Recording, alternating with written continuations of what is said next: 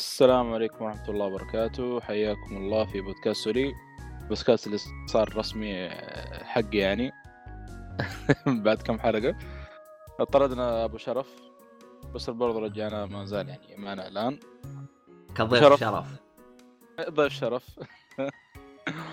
ومعنا فواز. هلا والله أنا برضه موجود كضيف يعني، ولا هو الصالحي والسيد الموضوع الآن لا لحظة مسؤولية، عرفت؟ لحظة يوم قلت السلام عليكم اشتغل السيري عندي أنا فجأة. إيه ما تلاحظ أنا نفس الهرجة عندي هذه بنت اللي هي شو اسمها كورتانا. شوف الآن أنا جالس أقول كورتانا، شوف هاي كورتانا ما ترد بنتك، عرفت؟ يوم أجلس أسولف معاكم فجأة كذا تشتغل من حالها. المشكلة مي هنا، المشكلة اللي يقهرني بالموضوع جلست أسوي ست أب، خلينا نقول أبو 3 دقائق 5 دقائق عشان تتعود على صوتي، يصير يوم أناديها أقول هاي كورتانا تقول لي إيش تبغى. شوف الآن أنا كم مرة قلت هاي كورتانا ما ردت بنتك، فهمت علي؟ أنا فصل مخي فجأة وأنا أقدم، فصراحة ترفع الضغط صراحة. أنا ما أدري الأجهزة الإلكترونية هذه يعني إيش وضعها. عموما معلش يا صالحي باخذ منك المايك شويتين. في هذه الحلقة راح تكون حلقة شوي غريبة، راح نتكلم عن أشياء اشتريناها، هل يعني كانت لها فايدة أو لا. غالبا راح تكون أشياء غريبة أو أشياء تقليدية، لكن ممكن نعطي تفصيل إذا الشيء هذا شفناه مفيد، يعني أنصح فيه إن أحد إذا يشتريه، أو إنه شيء أبو كلب لا تقرب له. ما أدري إذا إحنا عندنا شيء أبو كلب أو حاجة زي كذا، ولكن راح نبدأ يعني نسولف عن أي حاجة تقريبا، سواء تكون تقنية أو أشياء ما هي تقنية، لكن حنبدأ نسولف وراح نبدأ يعني لا تتوقع من الحلقة هذا راح نتكلم عن الأفلام أو حاجة زي كذا. عموما أول حاجة راح نبدأ نسولف عنها اللي هو موضوع اللابتوبات. بالنسبة لي أنا ما اقتنيت لابتوب إلا قبل 6 شهور أو قبل 6 شهور. يوم اقتنيت اللابتوب هو كان أول لابتوب رسمي لي. قبل كنت عايش على شيء اسمه ديسكتوب، ما كنت أؤمن بشيء اسمه لابتوب. طبعا السبب أني أخذت اللابتوب زي ما تعرفين أن أنا جتني اضطريت أني أسافر خارج السعودية، فصعب أني أخذ الديسكتوب معاي وأشيله كذا بالمطار وأجيك ماشي، فانحديت على اللابتوب. لكن ما زلت عند زي ما تقول كلمتي، لا أؤمن بكلمة لابتوب ألعاب. أتكلم عن نفسي أنا لا أؤمن بشيء اسمه لابتوب للألعاب، فحاولت أدور لابتوب خفيف ما يزيد عن كيلو، واقتنيت اللابتوب اللي هو معايا اللي هو اسمه هواوي ميت برو اكس. خلنا أتأكد لكم من اسمه، بس اجلس سولف يا فواز لين ما هنا هو حسب قيمة اللابتوب. يوم أنا صار يحتاج شيء يكون معاه بورتبل حسب قيمته يعني أبو شرف، بس والله ما أدري أنا ليش أنت ما تعتبر اللابتوبات شيء يصلح حق جيمز، لأن ترى في شغلات جامدة تصلح حق جيمز. أنا قلت لك عن واحد من الشباب اللي شفت عنده لعبة ماد ماكس وبالجرافيكس قوي وهالشكل هذا، كان يقول لي خذ لك مكتبي، لأن المبلغ اللي راح تقطع ترى غالبا بنفس القيمة لو تقطع على مكتبي راح تأخذ جهاز مواصفات قوية، بدل لأنك تأخذ لك مثلاً ب4000 لابتوب حتكون مواصفات عادية، ب4000 راح تطق لك مكتبي بمواصفات قوية. هذا البوينت اللي كان يقول لي عنه يعني. قلت له المشكلة أنا يا أخي تعرف وضعي، أنا واحد بنت الحال غير السفريات وهالشكل، انتقالي من الدمام للرياض بالويكندات وغيره، فالشيء البورتبل راح يخدمني صراحة. قلت له وما عندي مشكلة يعني إذا كان تبطق لك شيء غالي، وأنا راح أجي لأنواع اللابتوبات اللي أنا اقتنيتها راح تحصل لك لابتوب يشغلك كل أنواع الألعاب يعني غالبا، او الالعاب الكبيره اللي انت تحتاج انك تلعبها على البي سي راح يشغل لك اياها. هو شوف انا لا اؤمن، ما هو سالفه انه ما في لابتوبات قويه، ولكن اتكلم عن نفسي اذا ابغى شيء للالعاب اخذ ديسكتوب. اتفهم فكرتك انا نفس يعني اذا انحديت نعم خذ لابتوب، عرفت؟ لكن اذا انت ما انحديت ما انصح انك تاخذ لابتوب، فما انصح انك تاخذ لابتوب العاب. يعني مثلا زي وضعك انت جالس تقول انت انسان تتنقل كثير، نعم في حالتك خذ لابتوب العاب، لكن اتكلم عن نفسي سابقا انا ما كنت اتنقل كثير، واصلا انا انحديت اخذ لابتوب لاني لانه بالعاده يوم اكون بالسعوديه يعني بسافر، خلينا نقول اسافر فتره اجازه اسبوع وارجع، فهمت علي؟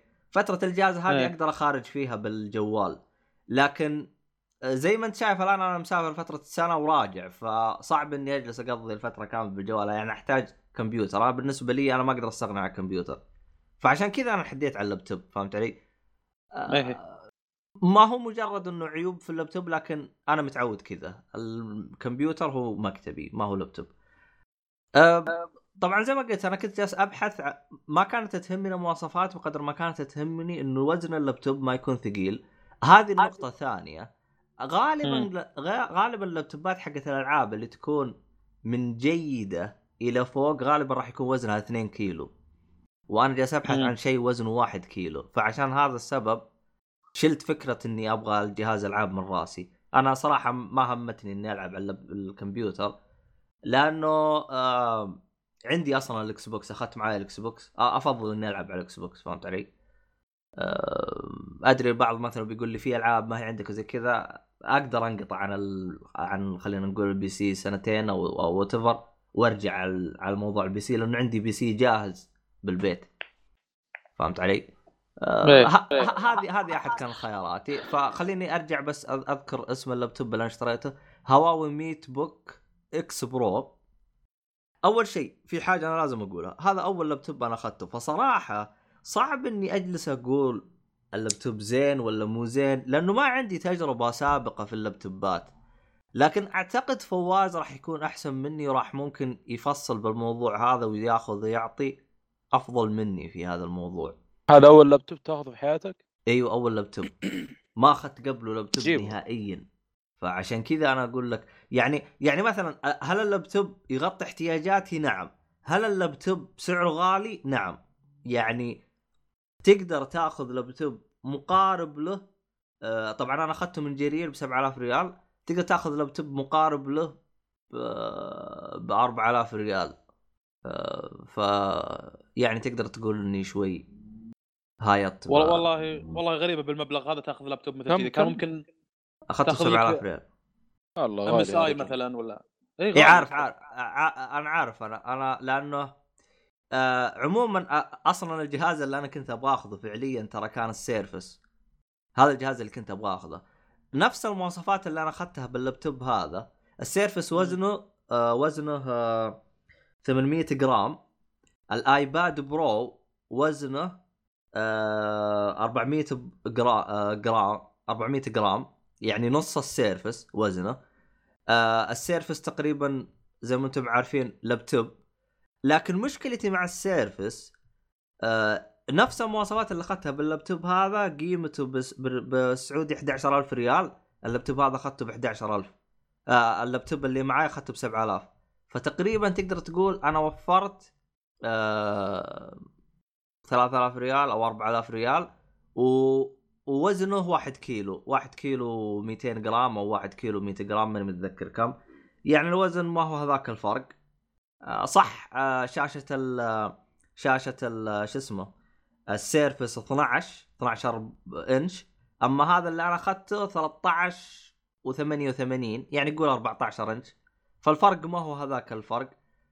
بالنسبة لي ممتاز، فيه فيها يعني زي ما تقول يغطي احتياجي. انا اصلا اللابتوب اللي ابغاه ما ابغاه عشان العب، ابغاه بس عشان يغطي شغلي، تعرف هرجة منتجة شيء ما هو هذاك الضغط، يعني يتحمل شوية ضغط، ومنتجة لأن بمنتجها ما هي فيديو ولا هذيك الصعوبة، مجرد صوت حقت البودكاست هذا هو.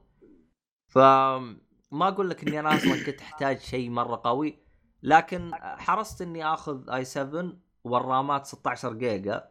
بتقول لي ليش؟ وجهة نظري الشخصية، تبغى تشتري أي لابتوب في الوقت الحالي خذ 16 جيجا، يطول معك فترة طويلة.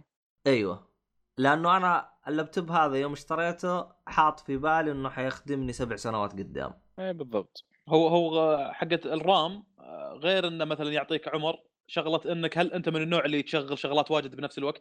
أيوة.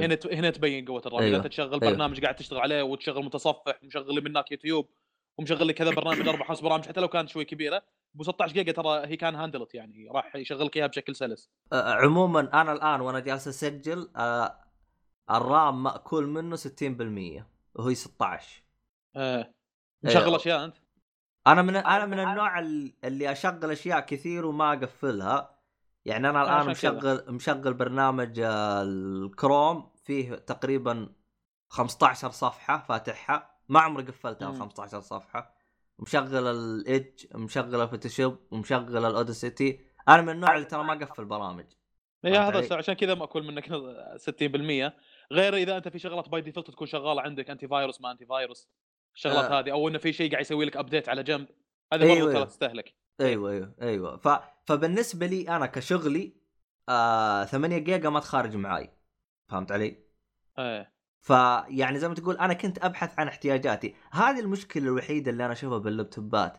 ما في يعني مثلا خلينا نقول والله هذا اللابتوب ممتاز تنصح بأي أحد، لأنه اللابتوب عبارة زي السيارة، أنت إيش احتياجك؟ مثلا السيارة أنت تروح تعوز كثير، خلاص خذ لك سيارة دفع رباعي. والله أنت سيارة تمشي بالمدن وحق ما أنت حق سفريات، خذ لك سيارة صغيرة. فهي تقريبا نفس نظام احتياجك بالسيارة نفس احتياجك باللابتوب. فما أقدر مثلا أقول والله اللابتوب ممتاز أو مو ممتاز، لكن أقدر أقول إنه هو كان يغطي احتياجاتي، وأقدر أقول إنك تقدر تلقى أحسن منه بسعر أقل، ممكن وزن أعلى شويتين، تلقاه على كيلو 600 جرام والسعر ينزل بالمرة أقل. فيعني أنا هذا اللي أنا كنت أبغى أقوله. بالإضافة إلى ذلك الشغلات اللي أنت يعني إذا تبي واحد مثلا حق جيمز يبغى الجهاز يكون حق جيمز، ترى ممكن يعني كونسول حق جيمز يغنيك، او مو كونسول اللي هي البورتبل، اجهزه البورتبل مثل السويتش مثلا. من الاجهزه اللي سووها بورتبل حق شغله مثل هذه، اذا انت يهمك مثلا انك تلعب على الطريق، انك تقضي مسافات طويله او وقت طويل تقضيه بالطياره او في القطار، ممكن انك ما تحتاج ترى لابتوب اذا كان هذا الشيء الوحيد اللي انت بس تبي جيمز. نفس واحد من الشباب يوم انه فكر شنو اخذ اخرته طق له بي اس بي، مو البورتبل حق بلاي ستيشن الجهاز الثاني اللي نزل اللي هو فيتا. صح؟ فيتا. إيه. كان يبغى الشغله هذه. انا هم نفس الشيء احيانا اشوف اني اذا سفرياتي حقت السياحه هذه، لان حقت سياحه ماني مطول، فاشوف ان اللابتوب ما احتاجه كثير. ابي شيء حق جيمز ممكن العب الجوال ولا العب اللي احملها على التابلت تغنيني الى حد ما، لان يعني اغلب وقتي راح اكون برا قاعد اتمشى واطلع وهالشكل، مش اني عايش فتره سنه ولا سنتين مثلا حتى اني احتاج شيء يكون حق جيمز مستمر معاي. ممكن اني احتاج مثلا اسوي حجوزات ما حجوزات والشغلات هذه برضو اقدر اسويها مثلا بالكمبيوتر اللي موجود في اللوبي حق الفندق، او في الجوال اذا كان في نت مثلا في الفندق وكذي. غالبا الشيء هذا متاح، يعني عندي اكثر من خيار. فزي ما قال ابو شرف انه شوف الشغله اللي انت يعني بناء على شنو تقرر شنو الشيء اللي انت تحتاجه. حتى يمكن واحد يقول لي اوكي انا ابيها بس حق جيمز، فلذلك باخذ لي جهاز بورتبل، فاقول له شوف شنو الالعاب اللي موجوده هنا في الحاله هذه، انت خلاص قررت انك تبي حق جيمز بس، شنو الالعاب اللي موجوده الحصريه على السويتش، شنو الالعاب الحصريه الموجوده على مثلا فيتا، وبناء على هذا تقدر يعني تقرر، لان في العاب حصريه هنا وفي العاب حصريه هنا، بالاضافه الى السعر مثلا، بالاضافه الى كم البطاريه تطول معك، هذه كلها اعتبارات ممكن تنظر لها. انا لاني اوريدي طقيت لي لابتوب يعني، ف خلاص استفدت حق شغلات هذه كلها. ما يعني ما اشوف اني قاعد ما انحد على السويتش. الشغله الوحيده اللي بفكر فيها السويتش الالعاب الحصريه اللي عليه، ولا شغله البورتبل هنا في القطار. شنو هو؟ متى اشتريت اللابتوب انت؟ يمكن قبل سنة أو فوق السنة، بس ما أدري أنا ما ودي أبدأ فيها الآن إلا إذا أنت خلصت سوالفك عن معلوماتك عن اللابتوب اللي عندك. لا أنا تقريبا خلصت يعني المعلومات حقتي، زي ما قلت أنا للأسف ما جربت اللابتوبات قبل عشان يعني أقدر أبدي رأيي إيش الهرجة، إيش اللي يعجبني، إيش اللي ما يعجبني. طبعا ممكن فيه سلبية واحدة بالجهاز هذا، إنه نوع المواصفات فيه. أتكلم عن جرير، لأنه أنا يوم جيت هنا أنا قلت الحمد لله أني اشتريته من جرير. اكتشفت إنه هنا في أوروبا المواصفات أقل من اللي موجودة في جرير. شوف سبحان، يعني في كثير مثلا من الناس يجي يسب ويلعن بجرير. ما هو ترى مو كل المنتجات اللي في جرير سيئة. فصراحة اللابتوب اللي أنا أخذته مواصفاته في جرير أعلى من اللي بلقاها في أمازون بريطاني، وأعلى من اللي بالمحلات تلقاها بريطانيا. بس مشكلة جرير السعر الغالي، بس احيانا يصقعك بالسعر. ايوه فعلا اتفق معاك، احيانا يصقعك بالسعر، بس المميز في جرير مو بس يعني كلمه حق زي ما يقولون، مو كل مره جرير يكون يعني مقلل او معاوض بالنقطه هذه. طبعا هو لانه كان اللي عجبني انه كان بالكامل المساحه اللي فيها او الهارد ديسك اللي فيه اس اس دي، لانه صراحه اقولها وانا صادق، الشخص اللي يستخدم الاس اس دي اذا رجع للهارد ديسك العادي ترى بيعاني. فانا لانه الهارد ديسك اللي معي في الكمبيوتر حقي اس اس دي، الحمد لله اني لقيت لابتوب باس اس دي، لانه صراحه النظام سرعه النظام، لانه الحين انا الكمبيوتر لو كان طافي مو بالوضع سليب مود، لو كان طافي يشتغل في خلال 20 دقيقه 20 ثانيه، فهمت علي؟ نفس الهرجه في الكمبيوتر المكتبي حقي يشتغل في خلال 20 ثانيه. فصراحه ترى الميزه هذه اذا راحت منك مخك ترى شفت اللي اذا انت متعود على شيء سريع اذا رحت لشيء بطيء مخك راح ما يتاقلم. بس كذلك من الشغلات اللي يبيلك تراعيها ابو شرف شغله التكنيكال سبورت، ترى الدعم الفني يعني في الاجهزه الالكترونيه هذه وجرير يعني كم واحد ذمهم احيانا، بعد ما تاخذ الشغله هذه تتاكد من الصيانه اذا صار لي شيء هل تعالجون المشكله سواء كانت هاردوير ولا بالسوفت وير، تاخذ منهم العلم كامل، لان احيانا تقول لك اوكي في دعم فني وبس، يقول لك كذي عقب ما تروح تصير لك مشكله تجيهم يقولوا لك احنا قلنا لك دعم فني على الهاردوير، اذا صارت عندك مشكله في الهاردوير نصلح لك اياها، اما ان مهنق عليك الجهاز او شيء هذا ما لنا شغل فيه في السوفت وير. ما قالوا لك هالكلام من بدري، عرفت هذه المشكله. انا والله ما ادري انا عن كيف نظامهم، لكن صراحه ما عمري واجهت مشكله في الدعم حق جرير، اتكلم عن نفسي انا ما عمري واجهت مشكله.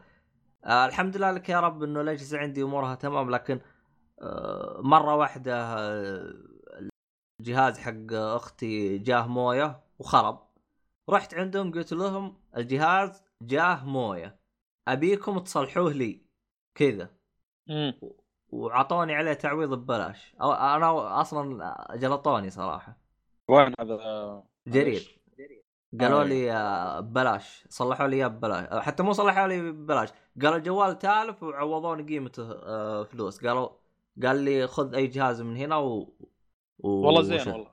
ايه اصلا مستغرب انا إيه، معنا ترى هذا الديفولت المفروض اللي يتسوى، لكن زين الغريب اللي مسوي شيء الديفولت، لان عاده شيء المفروض انهم يسوونه ما يسوونه، يزحلقونك او شيء. انا لانه صراحة. اصلا انا يوم روحت على انه الضمان منتهي، يوم روحت لهم بعد قالوا لي الضمان لا شغال ضمانك، يلا ها على حسابنا، قلت على حسابك على حسابكم انتم خسرانين مو انا. لا والله جد يعني انا هذه احد تجارب مع جرير. كمان اللي يعجبني في جرير والله يا جماعه خير ترى ما اعطاني ولا ريال، بس الحق ينقال اللي يعجبني في جرير انه اذا صارت مشكله في جهازك تروح تعطيهم اياه دايركت وهم يودوه شو اسمه ايش يقولوا له الوكيل الجهاز، ايوه يودوه للوكيل. لكن مثلا انا اشتريت البلاي ستيشن حقي من اكسترا، الضمان حق اكسترا شغال بس يقول لك لا تجينا روح للوكيل وعطيه جهازك، انا شغال عند اهلكم انا على فكرة.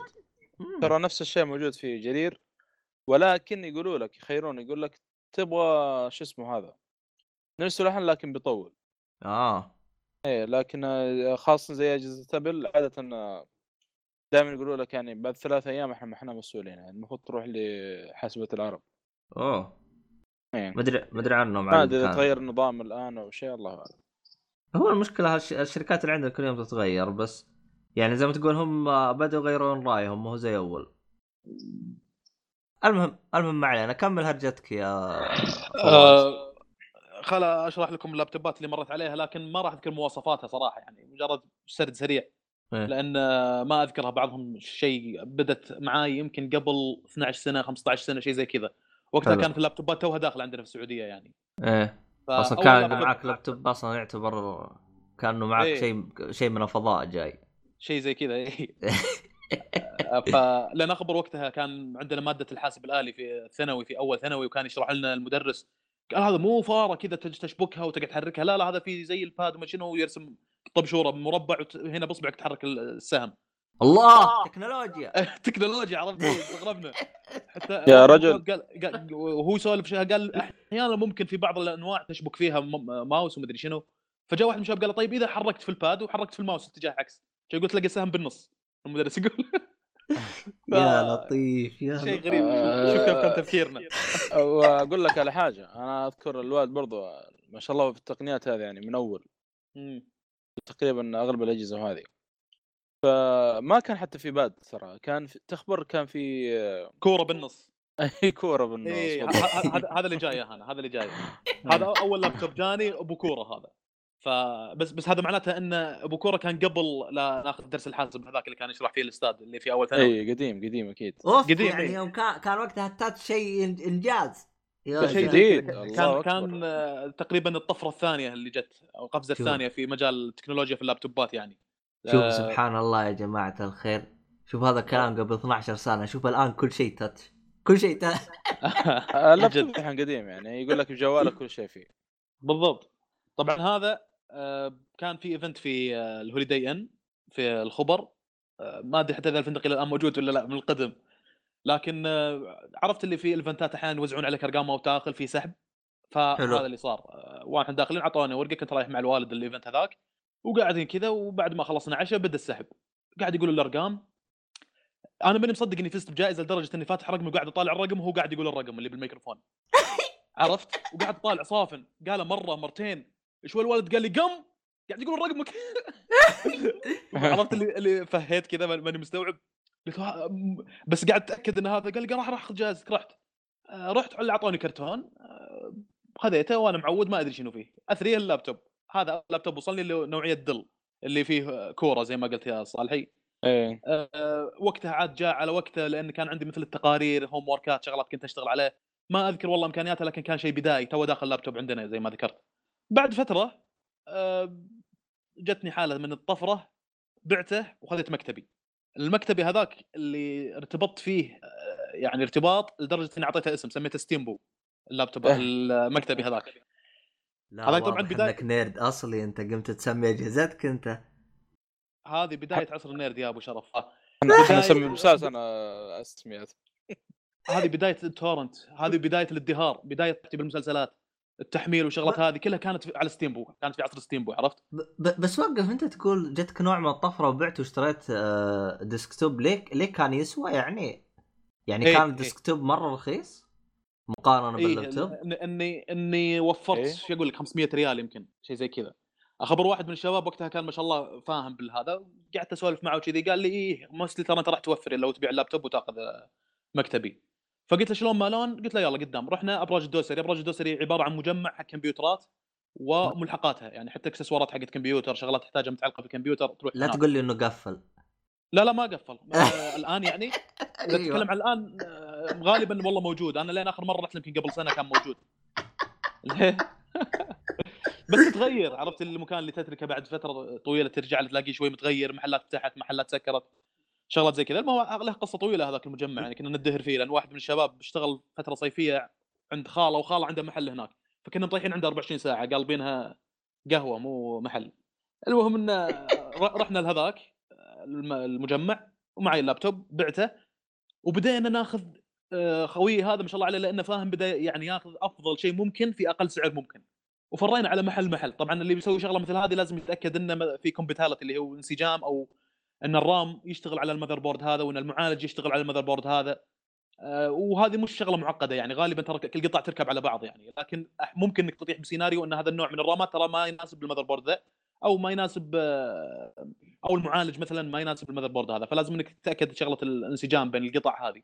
وخذناها قطعه قطعه، خذيت الكيس من مكان، بعدين سالنا عن الكيسات فشفنا ارخص واحد ويكون كويس، بعدين سالنا عن المذر بوردات اسعارها وشنو شيء النوع الكويس ويكون رخيص، خذيت مذر بورد، خذيت رام، خذيت معالج، رهمتهم كذا على بعض وركبت، راح يطقطق فيها ببيتهم كذا وشغل لي اياها ما شاء الله عليه. طبعا هي مش شغله معقده. كلفك الكمبيوتر هذا؟ والله ما اذكر، لكن اذكر اني بعت اللابتوب، طقيت الكمبيوتر هذا ووفرت 500 ريال يعني، كانت اتس وورثت يعني. اي صح، ترى ايام على قولتك ايام الثانويه يعني، انت تتكلم قبل 12 سنه 500 ريال كانت هذه تسوي لك شيء.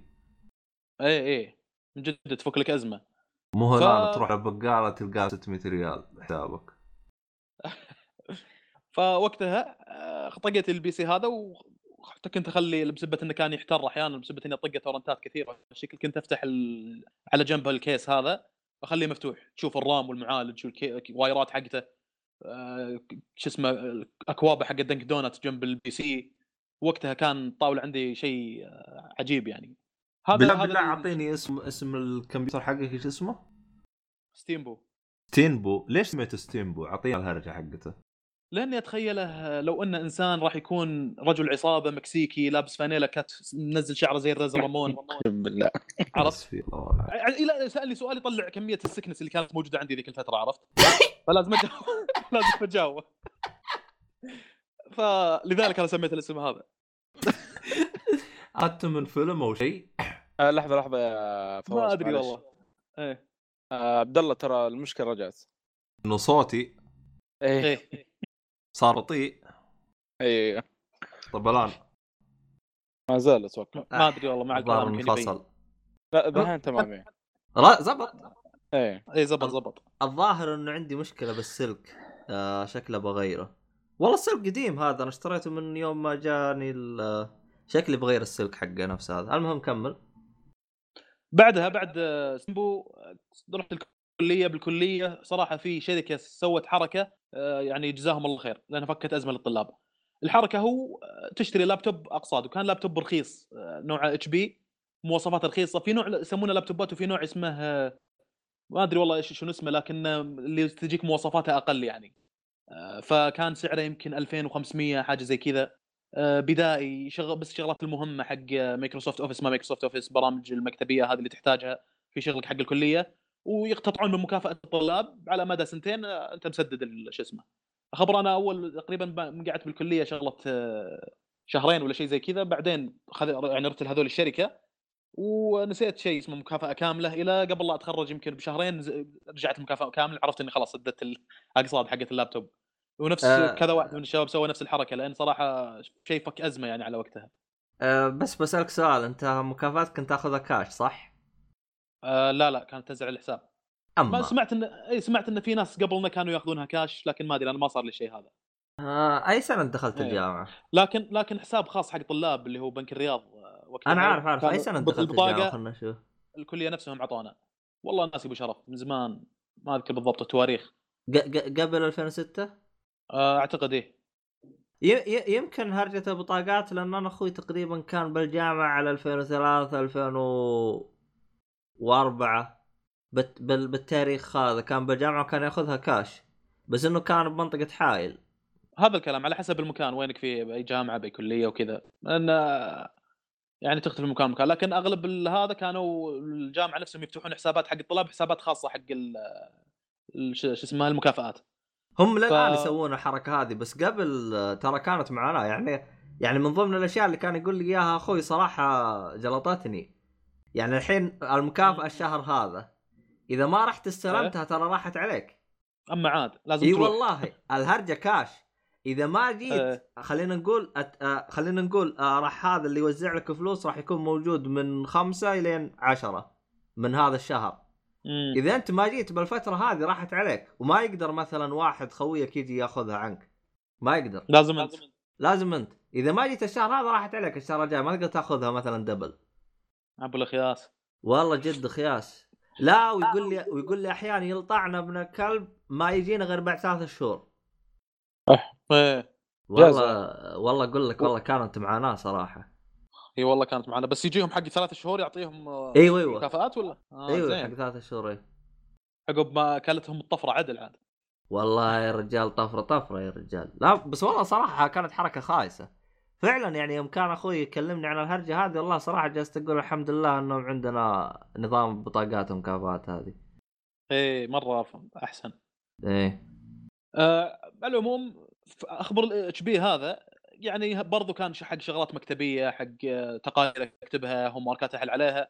كجيمز ما اذكر ان لعبت يمكن شغله الالعاب تنعد على الاصابع، 3-4 ألعاب يمكن. لي واحده منهم اذكر لمبو، واحد من الشباب نزل لي اياها مكركه واشتغلت بشكل كويس على اللابتوب هذا اللي هو اتش بي.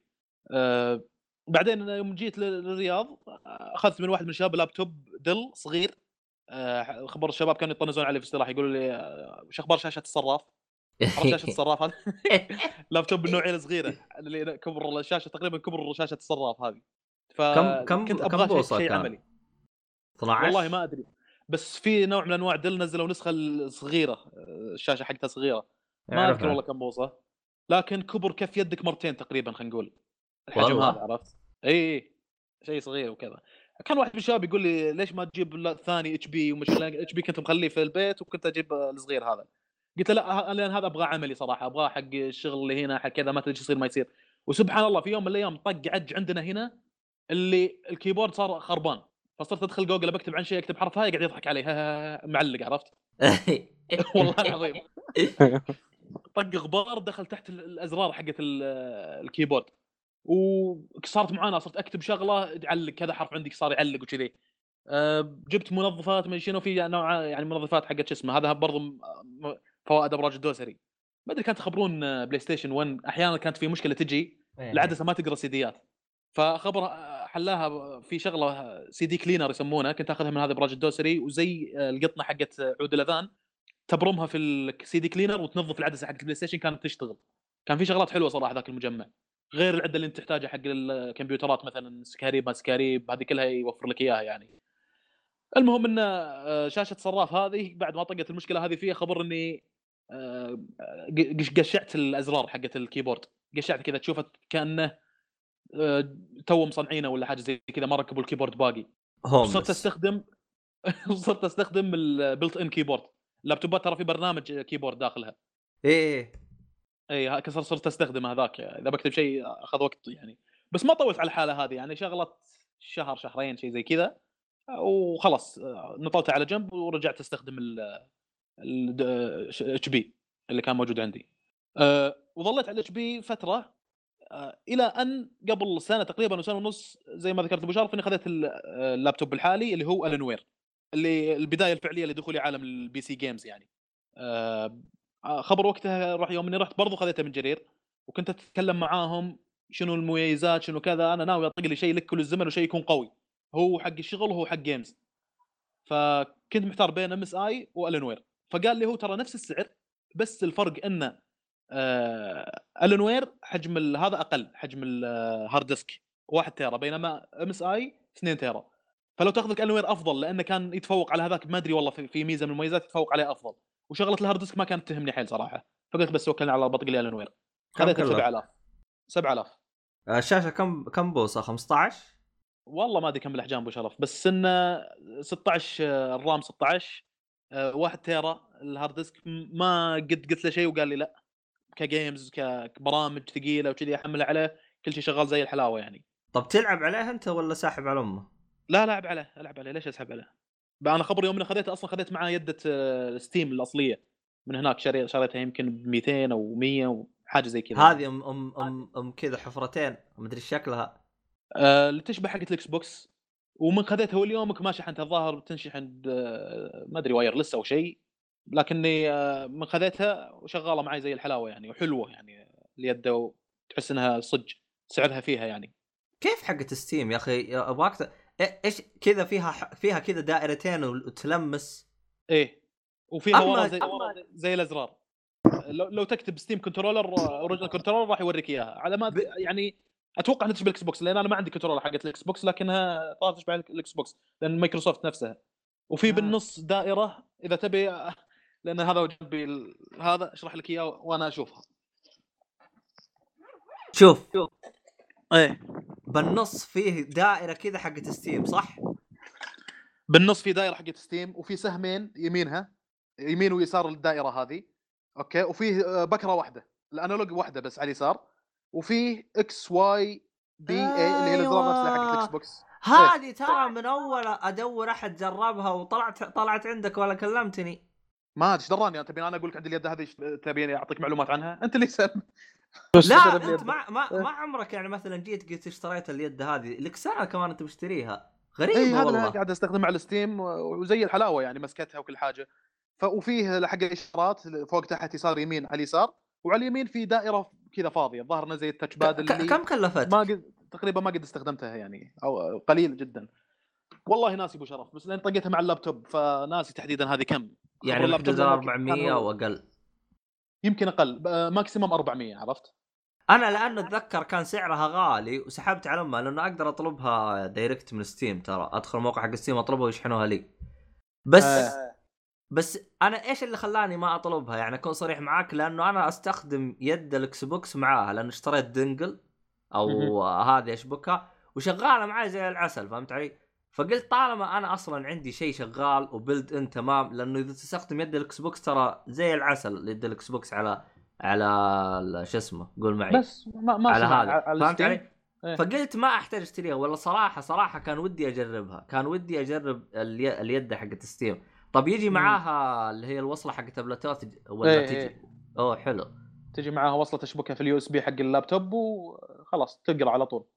طبعا الفكره تقدر تستخدمها كوايرلس كنترولر حق اللابتوب بشكل عام، يعني السهم تقدر تتحكم فيه عن طريقها، عرفت؟ اذا شغلتها والبلوتوث مركب عن طريق الدائره اللي قلت لك عنها اللي كانت تشبات تتحرك بالسهم، لكنها شيء خايس يعني، ما واحد من الازرار اللي وراه هو اللي يسوي كليك على الايقونه اللي انت تبغاها، لكن زي ما قلت كان شيء خايس. طق لك كيبورد، وهذا اللي انا سويته. بلوتوث افضل اللي هو اللي فيه كيبورد وماوس بلت ان، اثنينهم مع بعض يجونك في يعني معاهم يو اس بي كذلك تشبكه في اللابتوب وتتحكم عن بعد. اذا كنت تبغى تخلي اللابتوب مشبوك بالاتش بي بالاتش دي حق الشاشه مثلا، وهذا اللي انا اسويه. انت شغلك ايه على العاده يعني اغلب الاحيان استخدمها الستيم، العب فيه على الشاشه. انا ترى ما العب فيه كثير في اللابتوب الا اذا كنت زي ما ذكرت في القطار زي شيء زي كذا يعني، فخلاص استخدم اللابتوب يعني الكيبورد حق اللابتوب وكل شيء، او احيانا في الدوام اذا بعدل شغلات وكذي استخدم هذا، غير كذا استخدم وايرلس. على العموم بعد ما طقيت لي اللابتوب هذا لعبت مجموعه من الالعاب. طبعا انا ما ادري يمكن سمعتوا كثير من الناس اللي يقول لك مثلا ما تقدر تعتمد على الستيم كجهاز اساسي مثلا، او على السويتش كجهاز اساسي، تحتاج بلاي ستيشن او اكس بوكس، وبالاضافه الى شغله ثانيه مثلا اذا تبي بلاي ستيشن مع بي اس بي ولا بلاي ستيشن مع ستيم، شيء زي كذا. وهذا اللي انا سويته، انا بلاي ستيشن مع ستيم، ومخلي الستيم موستلي حق الالعاب الخفيفه البلاتفورم، لاني ادري ان عليه في كميه العاب بالطريقه هذه سهله التحميل، سهوله البيع والشراء في الستيم وكذي، هي اللي خلتني يعني استخدمها حق الشغله هذه. والالعاب الثقيله المشتركه على الجهازين غالبا خليها على البلاي ستيشن يعني. يمكن في ناس يختلفون معي على فكره، في ناس يقولوا لا الالعاب الكبيره المفروض انك تلعبها على الستيم لان راح تاخذها بفريم ريت افضل، راح تاخذها بجرافيكس افضل، ما ادري انا تعودت على كذي، لكن كان يهمني شوي اختبر بالقدرات الجهاز، وراح نشوف يعني ان سويت الشغله هذه. انا الالعاب اللي لعبتها هي ليتل نايتمير، داينج لايت، انسايد، ثامبر، انجري فيديو جيم نيرد، وبيناريوم. هذه ابرز الالعاب اللي لعبتها على الستيم على اللابتوب هذا. ليتل نايتمير وداينج لايت هذه لعبتها في ميزه الشير، ما ادري كان تعرفونها ولا لا، لكن والله ميزه رهيبه صراحه.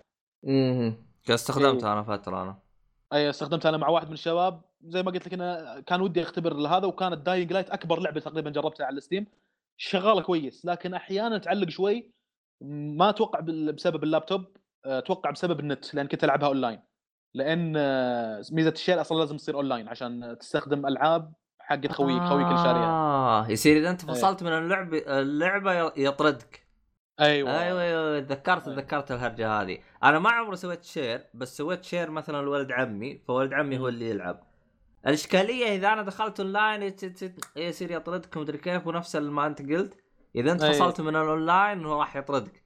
ما هو لانه تلعب اللعبه الستريم، لا لانه يتطلب انك تكون always online، على طول انت اونلاين بالضبط. هي الميزه حلوه، ويعني لعبت لعبتين حلوين بالميزه هذه اللي هي ليتل نايت مير وداينج لايت. ليتل نايت مير ختمتها مرتين بالميزه هذه، ما شريتها. داينج لايت كنت العبها واحيانا اشوف خويي لوجد ان وشي زي كذا، عرفت اللي ما ادري شو الوضع، فالان تقريبا سحبت على الميزه هذه صراحه، يعني صار لي فتره ما لعبت داينج لايت، بس كان يهمني زي ما ذكرت اني اخذ بقدرات الجهاز، كان شغال بشكل كويس. غير كذا مرت علي فتره ايام شقه القديمه، ايام مع ابو حميد وكذا، هذيك يمكن افضل فتره في حياتي من ناحيه الجانب الترفيهي، لان كل شيء افضل شيء، كان عندي شاشه كبيره واللابتوب في افضل مواصفات وفايبر اتصال انترنت، فافضل شيء يعني. خبر مره من المرات دخلت كذا على هذه شغله اسويها، اللي يبغى يختبر النت عنده تدخل اليوتيوب شغل شيء 4K، بتلاقي مقاطع دوكيومنتريز مثلا، شيء يوريك براكين، يوريك الارض، يوريك الطبيعه، يوريك مدري شنو 4K. غير طبعا لما تسوي بينج، غير لما تسوي تيست روت حق باكت ترسل او تشوف هل البنج ثابت عندك ولا لا، هذه كل اختبارات تختبر فيها سرعه النت عندك. ف يوم خشيت على اليوتيوب ابى اختبر كلهم هذول الشغلات، ابى اختبر اللابتوب مع الشاشه مع سرعه النت، ما قال لي لا، كانت شغاله معي زي الحلاوه. فهذيك في افضل فتره صراحه كان مرت علي يمكن في حياتي من الناحيه الترفيهيه يعني، لان كل شيء كان افضل شيء تقريبا. الان بسبه ان تغيرت الامور شوي خلاص صراحه يعني انا عارف انها جنبك عشان كذا ما تقدر تقول انا عارف. لا لا لا, لا الفايبر تفركش اي لان بتنقل يا اخي، انا وضعي ما اقعد بمكان واحد ثابت، فاحتاج اني انتقل من مكان لمكان. يوم جيت اقول لهم بنقل قالوا لي، وبعدين ما همني اني انقل صراحه لاني برضو المكان اللي انا فيه راح انقل منه بعد فتره، ف كل ما تنقل تدفع 500 ريال عشان يقولون لك الراوتر حق الفايبر. عموما انا اعرف ايش مشكلتك بس بشرحها للمستمعين اللي ما يدري. بالنسبه لنا في اي شركه تتقاول معها، اي شركه تتفق معاها من ناحيه فايبر، عندهم سلبيه واحده. خلينا نقول انت اشتركت في فايبر السنه هذه، راح يكون عقدهم لمده سنه ولا حاجه زي كذا. يجبروك على عقد مده سنه انت بتشترك على هذا البيت. فمشكله فواز انه فواز يعني مثلا خلينا نقول اول 6 شهور راح يكون بالبيت هذا، بعدين ينقل البيت ثاني، بعدين ينقل بيت، فالرجال رحال يعني ما عنده بيت ثابت يجلس فيه. فاذا هو يبغى يلغي الدي اس ال حقه يقول ادفع 500، يقول طب خلاص انا ما ابغى الغيه، انا نقلت للبيت الثاني انقلوا لي الخط هناك، يقولوا ادفع 500 يعني بالضبط. يعني يجبروه يدفع مبلغ عالي عشان فقط ينقل او عشان فقط يفصله. فالرجال الان منحد على حاجه اسمه يستخدم الابراج، لانه هو رجال صاحب تنقل، فعشان كذا هو زعلان من النت. اي يعني اللي تعرف شغله دي يصير يكون عندك راوتر وممددينه من الكابينه اللي برا، البوكسيه اللي برا حقت النت، يحتاج واحد يكون شوي مستقر يعني حتى لو كان السكن اجار بس انك تضمن انك تقعد فتره طويله تسورث اقل شيء سنه دي يصل ولا فايبر. اي غير كذا ما احس انها تصلح. على العموم اي هذه تقريبا زي ما ذكرت الالعاب اللي انا جربتها. ميزه الشير زي ما ذكرت انها زينه شينه يعني، بشغله ان ما تقدرون الاثنينكم تلعبون نفس اللعبه على فكره. اذا انا كنت العبها خوي ما يقدر يلعبها كان هو اللي شاريها داينج لايف، فلذلك انا هذه كنت انا ابغى اجرب نلعب لعبه اونلاين سوا يعني، يصير انا المشتري لعبه بس ما زبطت، لم تزبط معنا. ايه هذه تقريبا اللابتوبات اللي مرت عليها. ما ادري اذا عندكم سؤال عنها شيء ولا تبون نحول على محور ثاني. والله شوف ترى في تجربه طيبه الصالحي سواها مع اللابتوبات. صالحي ما ادري كيف كذا جاه من السماء لابتوب مستخدم. لابتوب مستخدم ايه ما اذكر جاء لابتوب مستخدم. صالحي نصاب، كيف اشتريت الماك بوك حقك؟ لا شريته قساطه من ولد خالتي او طيب. خليت ولد خالتي بمعنى اخر اشتري لي. ما تقول انت هو انت اخبر هذه قلت لي القصه حقتك ما ادري عنك كلفتها علي ولا ملحتني. قلت انه هو اشتراها له مدري هديه المدري مين ورفضها وانت اخذته منه. هيا يا شيخ الله ما اذكر قلت لك كذا نهائيا. والله شكلك ما رحت لي هرجه. عموما هو قال لي الهرجه هذه اول ما تعرفت عليه، فالرجال اعطاني واحده. او شكلك انت تتكلم عن شيء ثاني وانا خربطت عنك. ايوه اكيد انا قلت لك الماك شريته اقساط، خليته ولد خالتي تشتري لي وقصت عليه. انا اصلا اول قبلها كان عندي يمكن 3 لابتوبات ما تجلس معي سنه تقريبا ولا تخرب، يا انه انكسر يا انه يعلق الويندوز اللي عندي. المهم تليفون عاد من استخدامك السيء ولا هو نفسه يكون في مشكله؟ اعتقد انه ياخذ لابتوبات مواصفات متوسطه او ما هي، فعشان كذا هو يحرقها الحرق. غالبا اذا الواد شرى لابتوب جديد اخذ اللي كان معه قبل هذا يعني عشان كذا تاخذ مستهلك جاهز. ايه بس كان يعطيني نظيفه انا ما اقصر يعني زي اللي تو تعلم سواقه. جزاك الله خير. تدري كم مره ستيمبو صار طلعت لي فيه مشاكل ويهنق وما ادري شنو وفرمته. والله هذاك قلبت حقل تجارب صراحه مساكين، كل شوي اقلعوا وده مكان ما ادري شنو وفرمت، كل شوي مركب له برنامج، كل شوي مركب له انتي فايروس، يعني ما في سيناريو لو مر علي في الجهاز هذاك. لكن في واحد من الشباب جرب توشيبا كذلك وسأل عن لابتوبات واقتنى مجموعه من اللابتوبات. في لابتوبات اللي تجيك اسعارها على 4000 5000 بالقيمه هذه. اذا انت حق جيمز ترى اللابتوبات هذه راح تشغل بعض الالعاب ما راح تشغل بعض الالعاب الثانيه، يعني مثلا الالعاب اللي تحتاج اللي فيها عالم مفتوح توقع انها مثلا تهنق عليك. الالعاب اللي فيها جرافيكس عالي برضو ممكن تهنق عليك. الالعاب اللي الى حد ما جرافيكس عادي رغم انها تكون كبيره شويه احيانا تمشي معاه. فهو يقول انا رحت سالت وكان بين خيارين بين اسوس وتوشيبا، قالوا له ان هل انت تهمك الاكسسوارات والشكل ويكون شكله حلو؟ مش قال لا ما همني، اهم شيء يشغل جيمز. قال له اوكي هذه شغل جيمز، لكن ترى مو كل الالعاب، في بعض الالعاب يمكن ما راح يشغلها لانها تكون كبيره يعني وتحتاج مواصفات عاليه، اللي هو توشيبا. طق له توشيبا ويقول ماشي معاه كويس. عاد بعد فتره هو غير اخذ MSI يعني خلاص شيء لكل الزمن يعني على ما يقولون. هو شوف ترى احيانا اللعبه خلينا نقول اذا اخذته بكرت شاشه متوسط اداءه ترى غالبا يشغل لك كل الالعاب. اذا اللعبه ما شغلها ايش تسوي؟ نزل الريزولوشن 720 واصقعها له، اعطيك ضمان 80% ل 90% اللعبه حتشتغل. يعني عندك مثلا انا الكرت الشاشه حقي اشتريته متى؟ اشتريته عام 2012، اللي هو اللي يبغى يعرف اللي هو GTX 770. الى الان ما غيرته لانه اي لعبه تجيني اصقعها له يمشي، اصقعها له من جد له يمشي، فهمت علي؟ فاللعبه الوحيده اللي فعلا حسيته قال للجهاز هدي اللعبه يا جماعه تراني باليالله مخارج معاك، اللي هي لعبه باتمان أركام نايت. كله صالح اخ لا حل يا اخي والله. شوف عشان بس كيف يعني اي يعني شوف هي اللعبه الوحيده اللي كانت من جد الجهاز كان وقتها يقول هدي اللعبه شويتين ترى بالله. بس احقاقا للحق شو اسمه هذه باتمان أركام نايت اصلا كانت فيها مشاكل على البي سي فعشان كذا انا اصلا جهازي قال انا عشان اشياء زي هذه قلت قبل شويه اني افضل اني العبها على البلاي ستيشن، لان خلاص قدرات الجهاز باي ديفولت انت ما راح تحاتي شغله مثل هذه بالضبط. بينما في البي سي ممكن تجيك شغلات مثل هذه، لكن يعني ذاك اليوم انا قاعد اسولف مع شباب حقين بي سي جيمز اغلبهم، فالى حد ما يختلفون معي يقولوا لا ترى الجرافيكس والفريم ريت يجيك افضل في هذا. نفس خويي اللي اقول قاعد يلعب ماد ماكس يجيك افضل في اللابتوب، فاذا جهازك يتحمل هذا يا اخي حرام عليك ما قاعد تستخدم امكانياته. يقول لي ما ادري، انا صراحه الى الان شويه متمسك برايي ان الالعاب اللي موجوده على كل الاجهزه يا اخي ياخذها على البلاي ستيشن وخلاص. هو شوف روح يا صافي وقت تقول اعوذ بالله والله نسيت.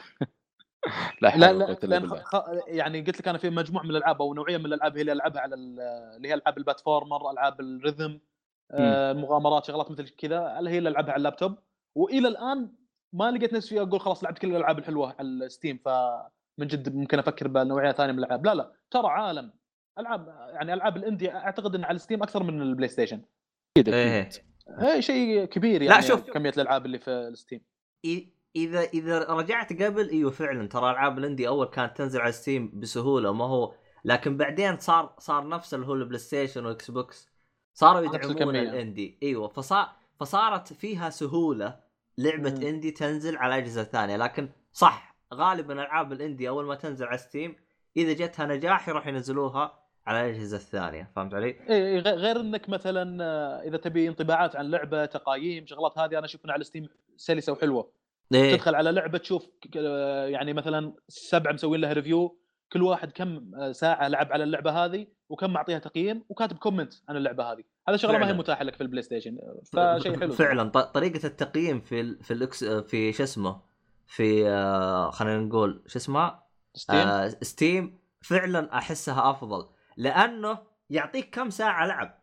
فخلينا نجي واحد قال اللعبه رهيبه تناظر لاعب 5 ساعات على اي اساس قلت اللعبه رهيبه، فهمت علي؟ بالضبط. فتتفق براي واحد ثاني مثلا ذنبها او شيء، جاء واحد سب فيها لين ما قال بس اناظر لاعب 1000 ساعه يلعن ابو دارك تسب ولاعب 1000 ساعه وش سويت بلا. او مثلا تلاقي 5 4 قاعد يمدحون اللعبه واحد قاعد يذمها، وهالواحد يعني يمكن يتحلطم على انها كانت تصير له كراش في اللعبه ولا شيء زي كذا. واضح ان المشكله عنده مش في 4 لا، ولا كان 4 كلهم يذكروا ملاحظه مثل هذه او الغالبيه يذكروها. فيعطيك انطباع حلو يعني الكومنت هذا، تعليقات العالم شيء سلس ورهيب. غير انه عندك مثلا اذا في لعبه عندك فيها مشكله تقدر تسوي لها ديسكشن، تفتح لك موضوع تكتب فيه عندي مشكله في اللعبه الفلانيه شو الحل، ويجيك رد غالبا سريع يعني ما حتطول.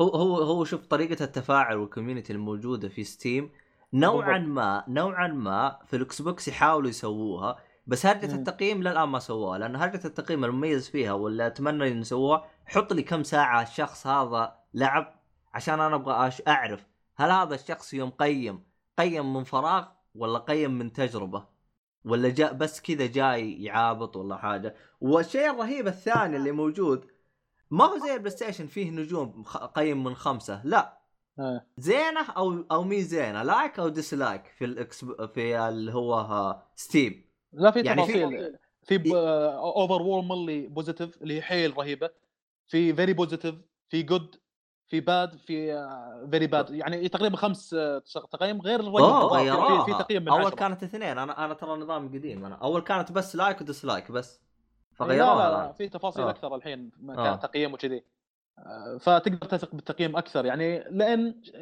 على الستور حق بلاي ستيشن مثلا احيانا تشوف لعبه تقييمها 3.5 4 تقول هذه حلاوه، تشوف الفيديو حقها تعرف الفيديو اكيد بيكون شيء تسويقي بيورونك انه شيء جامد قاعد يصير باللعبه وكذا، فيديو يعني تريلر وليس جيم بلاي اللي انت قاعد تشوفه. لما تحمل اللعبه احيانا تتفاجئ بالخياس، ليش مو نفس اللي انا كنت اسمه. التعليقات الناس في الالعاب على ستيم لا يعطيك انطباع ادق بالضبط، الالعاب تثق فيه اكثر، فصراحه هذه من الايجابيات اللي شو اسمه. عموما قفلنا احنا على اللابتوبات صح. عموما احنا ترى قبل نسجل حلقه كنا متفقين نجلس نسولف على اللابتوبات 10 دقائق الى 20 دقيقه بالكثير، والان لنا ساعه جالسين نسولف على اللابتوبات، يعني هرجه بهرجه. عموما خلنا اغير انا الاكسسوار انا اشتريته صراحه، انا يوم اشتريته ما كنت اثق فيه، لكن يعني هو اكسسوار غريب يعني صراحة من ناحية غريب، فهو غريب اللي هو اسمه زبتس zubits.com.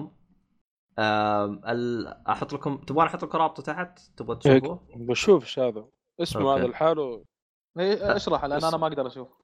ما تقدر تشوفه؟ ما قلت ادخل انت نهائيا؟ لا لحظة. عموما اما قال مسج سد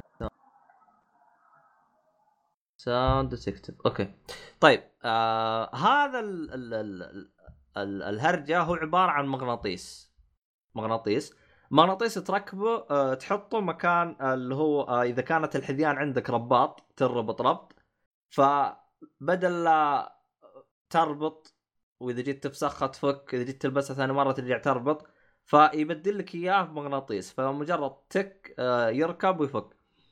صراحة بالبداية يوم شفته قلت أنا متأكد بمجرد أني أستخدم المغناطيس وأنا أمشي يفك، لكن والله صراحة بعد أنا اشتريته لي تقريبا 3 شهور، تقريبا 3 شهور 2 شهر جالس أستخدمه، وحاولت أطلع فيه درج ومرتفعات، يعني أطلع أمشي على زي ما تقول سطح مايل، سطح مستقيم، امشي مثلا شوي كذا بمكان شوي وعر.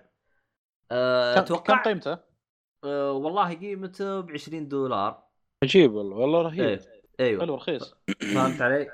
الاشكاليه فيه يعني عشان من انا اقول الاشكاليه فيه انه ما راح تلقاه غير بالموقع هذا واللي موجود في امريكا، واذا تبغاه يشحنوا لك اياه شحن دولي، عندهم شحن دولي بس بيصرخك شويتين. فأنصح أنا طق لك كذا كمية، شوف لك كم واحد يبغى طق لك ووزع عليهم. عموما في 3 أنواع، فيها أصغر حجم وفيها الوسط وفيها الكبير. حلو. اللي أنا استخدمته وجربته الوسط، أنا اشتريت الكبير واشتريت الوسط. اشتريت الكبير لأني أبغى استخدمه، أبغى أجربه وأنا ألعب بالرياضة، فهمت علي؟ وأنا أسوي تمارين رياضة، أنا ما جربته للآن لكن أنا أبغى أجرب الثاني. طبعا انتبه، أنا راح أحط إن شاء الله أتذكر راح أحط الموقع هذا بالوصف، حسب مو كاتبين فيه نسخة مقلدة، أنا ما جربت النسخة المقلدة، أنا جربت هذه الشركة بس، فما أدري عنك لأنهم كاتبين كم يتحمل باوند اللي هو الضغط. عموما في حركة يسووها بالإعلان اللي هو يرفع رجله على فوق وينفك، هذه صراحة حاولت أسويها ما زبطت معايا، عشان أفكه غير ألفه اللي هو تويست وتسحب، ألفه على جنب كذا يعني زي أبرمه عشان أقدر أفكه، أما أني أفكه كذا دايركت عجزت أسويها. فنوعا ما من ناحية أنه يمسك، أنا بعطيك إياه أقول لك الشهادة لله أنه حاجة قوية. لا والله فكرته حلوه صراحه. الشغلات أيوه. هذه الخفيفه اللي تحل لك ازمه او أيوه. مشكله متكرره معك انا اقدرها صراحه.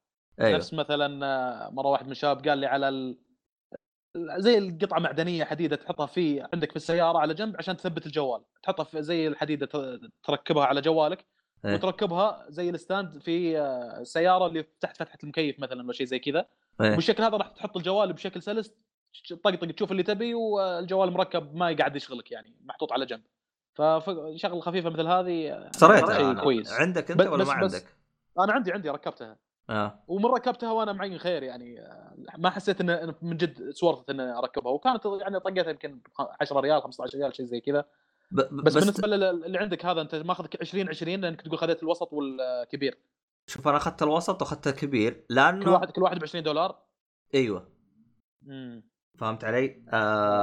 بس يعني نوعا شو اسمه نوعا ما يعني يركب الجميع انواع الاحذيه اللي خيوط، ممكن تستخدم حق الاحذيه أيوه. الخيوط صح. لكن فيه نقطه انا ما انتبهتها غير بعدين.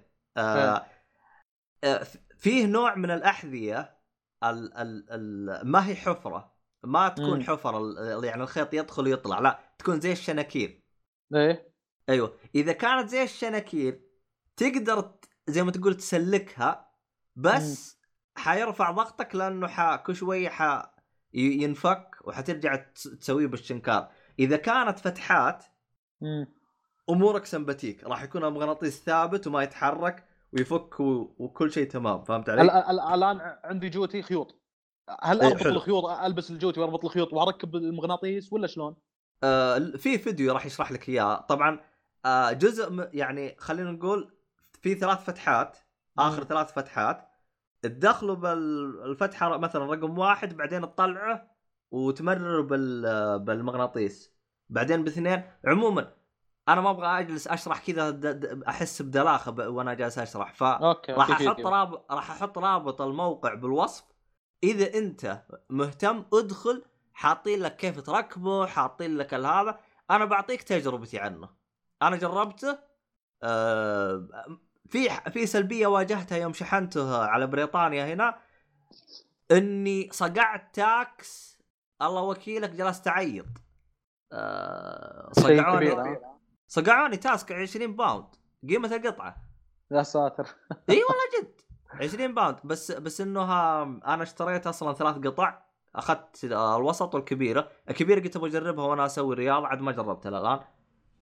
عموما اذا انا ما تكلمت بعدين اعرف انه الامور طيبه، لكن انا بعطيك اللي بالوسط. فعلا القوه المسكه حقتها جدا قويه، واعطيك ضمان انه تقدر تسوي اي نوع من الاكسرسايز او نشاطه، ركض، مشي، المشي او هذا، وما حتنفك معاك. انا اعطيك ضمان من عندي ما حتنفك. انا ما عمرها انفكت معاي وانا استخدمها نهائيا. شوف انا لي 3 شهور و2 شهرين حاولت اللي هو أميل رجلي ومن هذا الكلام. لكن حط في بالك ترى أنا ألبس حذيان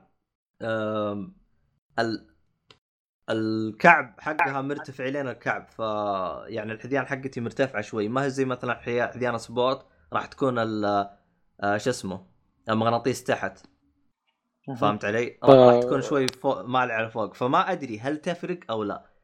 لكن يعني أنا صراحة أعجبت بهذا المنتج، يعني أنا من أول كانت عيني عليه، فصراحة أعجبت بالتجربة حقته صراحة. ما تقول شو اسمه، هي تجي بأحجام يعني؟ هي تشتري ويجيك باكج بأحجام ولا؟ لا أنت تشتري يعني مثلا هو 3 أحجام، 1 2 3. 1 حق بزران سيبك منه، عندك 2 عندك 3. 2 هم كاتبين حق الادولت اللي هو الكبيرين، والاستخدام حق الركض والمشي ومن هذا الكلام. اعتقد 3 حاطين حق اللي مره هارد، بس انه يعني مثلا انا ما ادري كم باوند اللي هو قوه التحمل والاشياء هذه كلها. كان استخدمت 2 يا رجال، سويت كل شيء ولا عمره مفك، حتى اصلا صار يسبب لي عبط يوم اجي افكه صراحه. ما شاء الله يعني كمية الشدة اللي فيه ممتازة. السؤال اللي يتراود في ذهني، المغناطيس زي ما انتم عارفين له عمر، فهل مثلا بعد سنتين راح اضطر اغيره؟ ما ادري، فهمت علي؟ ما ادري والله، ما ظنت المغناطيس له عمر يعني، والله ما ادري انا صراحه. لكن لا. انت ليش تحاول تفك؟ تقول هل مجرد انك قاعد تختبر قوته ولا لا لا لا, لا. يوم تبغى تفسخ ذيانك يرفع ضغطك يا رجال، يوم تجي تفكه والله صراحه يرفع ضغطك. حلك مشكله، سؤال المشكله هذا. فعلا شوف، ترى لا جيت تبغى تربطه بس قربوا عند بعض طق خلاص احلم انه يفك. والله جد. فيعني اذا انت شخص زي تكره هرجه انك تربط الجوتي فانصحك فيه، انصحك فيه. حلو ننتقل محور ثاني. حلو خلنا نروح للثاني. في احد يبغى سالفه ولا اروح انا؟ والله انا عندي سالفه. حلو روح لسالفتك عشان نغير كذا شويتين. سولفت مع الصالحي المره الماضيه ان مو شيء انا شريته لكن ابي اشتري ان شاء الله قريبا، وهو ان ابي سماعات نوعيتها كويسه. حاليا السماعات انا هابي بلج صناعتها سويديه بس عاديه 200 ريال شيء زي كذا. انا ابي شيء مثل البوس ولا بيتس. اذن ولا اي سماعات اذن، لان انت توي طاق لك اللي يعني طريت السالفه. انا عندي بيتس اوكي كبيره اللي اذنك كبرت الخداقله كذي، توزيع الصوت تعزلك عن برا. هذه افضل سماعات مرت علي صراحه كجوده صوت، تعزلك عن العالم اللي برا وتسمع نقاوه صوت اغاني كنت تسمعها من قبل الان تسمعها بطريقه ثانيه، وفعلا فعلا تعزلك. يعني يبغى له واحد شويه يرفع صوته يكلمك حتى انك تنتبه انه في احد قاعد يكلمك. فجودتها رهيبه، بلوتوث هي، بس مشكلتها انها اذا ظلت فتره طويله وانت مستخدمها شو اقول لك، يعني شغلت ساعتين تجيب لك صداع شوي، وان ما جابت لك صداع تجيب لك شوي حراره بالاذن، لانها بلوتوث بالاضافه لتوزيع الصوت بالاضافه لقوه مغناطيس فيها الظاهر وكذي شغلات، فلعل في كهرب قاعد تمر فيها، فهذا الشيء يسبب لك صداع على المدى الطويل. هذه مشكله يمكن تصير يعني يسبب لك مشكله على المدى الطويل، مخك ينشوي يا شيخ من الكهرب اللي يمر فيها. ايه بس انا في عندي نقطه، انا انت الحين تبغاها كسماعات تلبسها وتسوي رياضه، ولا سماعات تلبسها عشان تجلس تلعب بلاي ستيشن؟ ايش ابيها حق كل شيء، ابغاها حق هذه الشغلات كلها. فانا حصلت عند واحد من الشباب سماعات ما شاء الله، الله يهني فيها يعني لا احسده، لانها جت على المواصفات اللي انا ابيها. اول شيء هي بوس السماعات، ما لنا شغل من البراند حقها لكن كذي يعني مجرد اني اذكره. هي بوس فيها نويز كانسليشن، هذا شيء احد الشغلات اللي ابيها. طبعا نويز كانسليشن تعرفها زي التقنيه اللي تطلع موجات من السماعات تكنسل الاصوات اللي برا بحيث تسمع بس الشغلات اللي قاعد تطلع لك من السماعات. حلو. والظاهر انه يتقوى ويتخفض النويز كانسليشن حسب الشيء اللي انت تبغى تسمعه وحسب الازعاج اللي حولك. حلو. فلذلك تنشحن حتى انك تشحن نويز كانسليشن، لكن على كلامه يقول ترى اشحنها تقعد معي اسبوع واستخدمها كل يوم 6 ساعات شيء كذي، فما عندك مشكله في شغلات الشحن. طب حلو، ارسل لي على الواتساب او وات ايفر، لان انا صراحه ترى انا جايك جالس ابحث عن شيء زي كذا. طب حلو كم سعرها؟ ما يعادل 1000 ريال 900 ريال شيء كذا. هو شراها من برا من امريكا، عرفت 1000 ريال احسها غاليه. انا والله ما عندي مشكله فيها، يوم اني سمعتها اي تستاهل، يوم اني سمعت فيها أنا يعني من جد ما عندي مشكله فيها. فقلت له شو الوضع وكذا، قال لي اذا تبي يلا نمشي الحين نروح حق محل بوس، في مجمع جنبنا في المحل خاص حق بوس اللي هو الوكيل حقهم، يعني البراند نفسه موجود له محل هناك، يعني تقدر تسالهم اذا عندهم نفس سماعات. وهذا رحنا لهم، لقيت عندهم اشكال والوان سماعات، لكن النوعيه هذه تحديدا ما لقيتها. اللي ابي شيء تلك وفيه نويز كانسليشن ما حصلت بلوتوث وفيها نويز كانسليشن مثلا. قلت شلون ما لونه هذا ما جازت لي صراحه، ما باخر شيء ماني مقتنع فيه، خاصه انه انا زي ما قلت اني قاعد استخدمها على البلاي ستيشن، استخدمها على الجوال، استخدمها على الكمبيوتر اللي عندنا في الدوام، كمبيوتر قديم ما في بلوتوث، ولا ابي اخذ قطعه اركب بلوتوث. بالنسبه لي حل تسليكي هذا، لا ابي بسلك بحيث عشان اضمن اقدر استخدمه في كل مكان، على التابلت، على الجوال، على البلاي ستيشن، على كل شيء. فما حصلتها في المحل اللي هناك، فقال لي صور، هذا وراني الكيسه حقتهم، صور المحلات اللي في الرياض حتى انك تبغى تروح الرياض. قعدنا نسولف مع اللي يشتغل هناك، يعني طقيت صوره. رحت المحل من المحلات اللي موجود هنا امس والله، وما حصلت لبس سلك. حتى الهند اللي يشتغل هناك يقول لي كل الناس يبغون لبس سلك فيها نويز كانسليشن. قلت له طيب دام انك الناس يبغونها وفروها. قال ما ادري، هذا يعتبر ترى موديل قديم شوي، الان كل العالم بلوتوث او قاعد تجيب الشركه بلوتوث فيها نويز كانسليشن. قال لي في محل عندنا في الدوليه في البطحه مدري وين، وصف لي مكان بعيد صراحه ما لي خلق اني اروح له، لكن بديت شوي اتحطم اني احصل النوعيه هذه تحديدا اللي بوس فيها نويز كانسليشن بسلك. بدأت أيأس إني أحصل الشغلة هذه، فبدأت أفكر بشغلات ثانية. يعني صالحي الظاهر عنده أسترو، قلت ممكن أشقر عليها.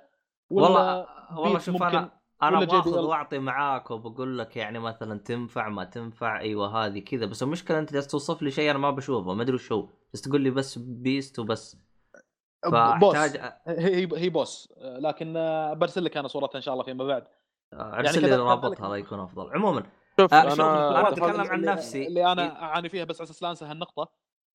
السماعه حاليا اللي انا قاعد استخدمها اللي هابي بلجز اللي اقول لك عنها، احد الشغلات اللي سببت لي شوي مشكله انها أنا لما اطلع من الدوام مثلا انا فصلتها من الكمبيوتر حطيتها في جيبي بشكل معفس، لما ادخل السياره اقعد افكك فيها، عرفت افكك فيها عشان تصير بشكل مسموت عشان اقدر اشبكها بالجوال مثلا، لما اوصل هنا بشبكها بالبلاي ستيشن نفس الكلام القاها معفسه في جيبي قاعد افكك فيها الى هذا.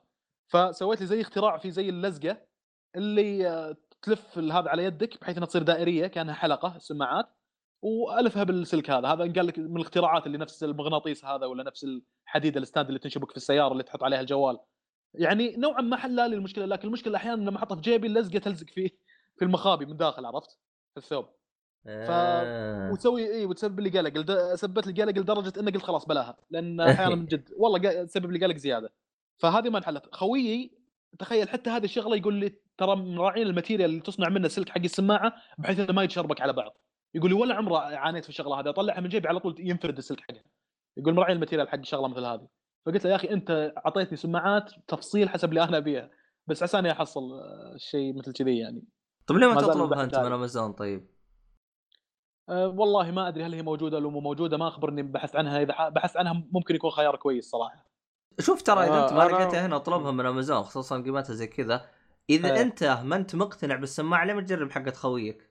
اي هي لحظه جرب. طيب خلونا نكمل، خلونا نقول جربتها انا اقول لك لاني جربتها يعني مقتنع فيها شفتها تمام خلاص اطلبها اونلاين. لحظه يا اخوان ايوه روح. انا شو اسمه قبل يمكن يومين لما كلمت شو اسمه ذا اللهم صل على محمد فواز، انا كنت ادور على سماعه كانت معي هايبر كلاود، اخذتها تقريبا قبل سنه او شيء، تقريبا اخذتها 220 او حاجه. المهم انه فصل في السلك من جوا، فكيت السماعه وشفت السلك مفصول وخلاص ما عاد في يعني اصلح وكذا، قلت ايش خلط لي جديده، ما عاد اي ما تفيه الا جديده بالضبط. ف بحثت كذا حصلت السرة هذه 10 كثير يمدحوا فيها وسعرها برضو طيب، قلت بدور في جرير وكسر لعل وعسى احصل. فدخلت كسر انا حصلت عارضين بيتس وعارضين بوز، بامكانك تلبسها وتسمع على اغاني جاهزين كذا لها اسمه ذا ستاند او شيء زي كذا. اي لا ستاند خاص بلوتوث ولا اي بلوتوث. والله اروح اجرب البيتس صوت قوي وكل شيء، بس ما ادري كيف اقول لك، الصوت صافي بس مو واضح، تحس فيه شويه ازعاج يعني، ما ادري كيف اقول لك، ما عجبني مره يعني، مع انه الصوت قوي ما شاء الله، وكان سعره تقريبا حدود 1200 او شيء او 1100. فقلت خل اروح للستاند حق البوز واجربه. رحت حق البوز، اول ما حطيته في اذني المعرض كذا ما عاد اسمع شيء، ما اسمع حتى صوت نفسي، يمكن حسيت في بعد غير البعد العالم الحقيقي ايش هذا. اي نعم لانه في هذا الميزه اللي قلتها عنها الكانسليشن نويز كانسليشن. والله قاعد تلفت يمين يسار وعاد لسه ما شغلت شيء يعني. فشغل كان في اغاني حاطينها، والله ما شاء الله تبارك الله يعني صفا ووضوح، شيء يدخلك عالم ثاني يعني. ما ادري هذا البوس البوزيه يعني البوسيه شيء خرافي صراحه يعني. انا عشان كذا انا يوم قتالي ب1000 ريال قلت تستاهل. بس ليش ما اخذتها يعني دام انها جابت لك النقاوه اللي انت تبيها؟ لا غالي، انا قلت ابغى سماعه رخيصه حدود ال 200 300 ريال تكفين يعني. ما ما طبعا زي ما قلت انت بلوتوث ما كانت هي سلك، لان اذا بتقول لي سلك بكره انا رايح الاكسترا، اتوقع ممكن احصل يعني عندهم ولا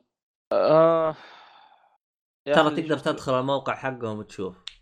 شوف هي ما اقدر اقول لك يعني، بس اتوقع انها وايرلس، بس هي مشبوكه بسلك، اتوقع السلك عشان ما حد يعني يقدر ياخذها، السلك عشان ما حد يقدر ياخذ هذا انت قلت. فاتوقع ترى في بعض السماعات الغاليه ذي يعطيك خيار يعني انك تبغى وايرلس او سلك، تتاكد. شوف عشان اخليك ما تطق مشوار وما تلقاها، شوف الموقع حقهم وشوف الموقع حق جرير، اذا ما حصلتها ما راح تحصلها. عموما شفت بخصوص السماعات انا جربت سماعه اللي هي استرو A50 نسخه 2012، الان نزلت نسخه جديده 2016 افضل من اللي معاي، سووا لها تحسينات، من ضمن التحسينات ستاند وطريقه تشحن السماعه صارت افضل، غيروا مخرج السماعه من USB Type B مدري وش الى غير خلوها USB Type B ميني الصغير اللي هو نفس حق تتذكروا السلك حق شاحن الجوال، ما هو التايب سي اللي قبله حق الاندرويد هو صغيره ميني. المهم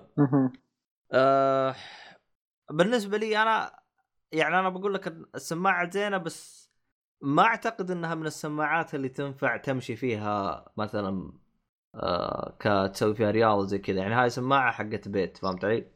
هذا أسترو إيه يعني حقت اعتبرها زي مسرح منزلي ببيتك، يعني إذا كنت تبحث عن مسرح منزلي في بيتك فأنا أنصحك بأسترو لأسباب، من ضمن الأسباب أنا اشتريت، ما أقول لك اشتريت مسرح منزلي، بس اشتريت سماعات واكتشفت إني ما استخدمها، بسبب إذا بشغل السماعات أبويا اللي بالصالة راح يسمعني يجي يجلدني. سماعات هيدسيت؟ لا لا سماعات العادية. أيوه فاضطر استخدم سماعات الهيدسيت، لأنه مرة جاء أبوي جلد.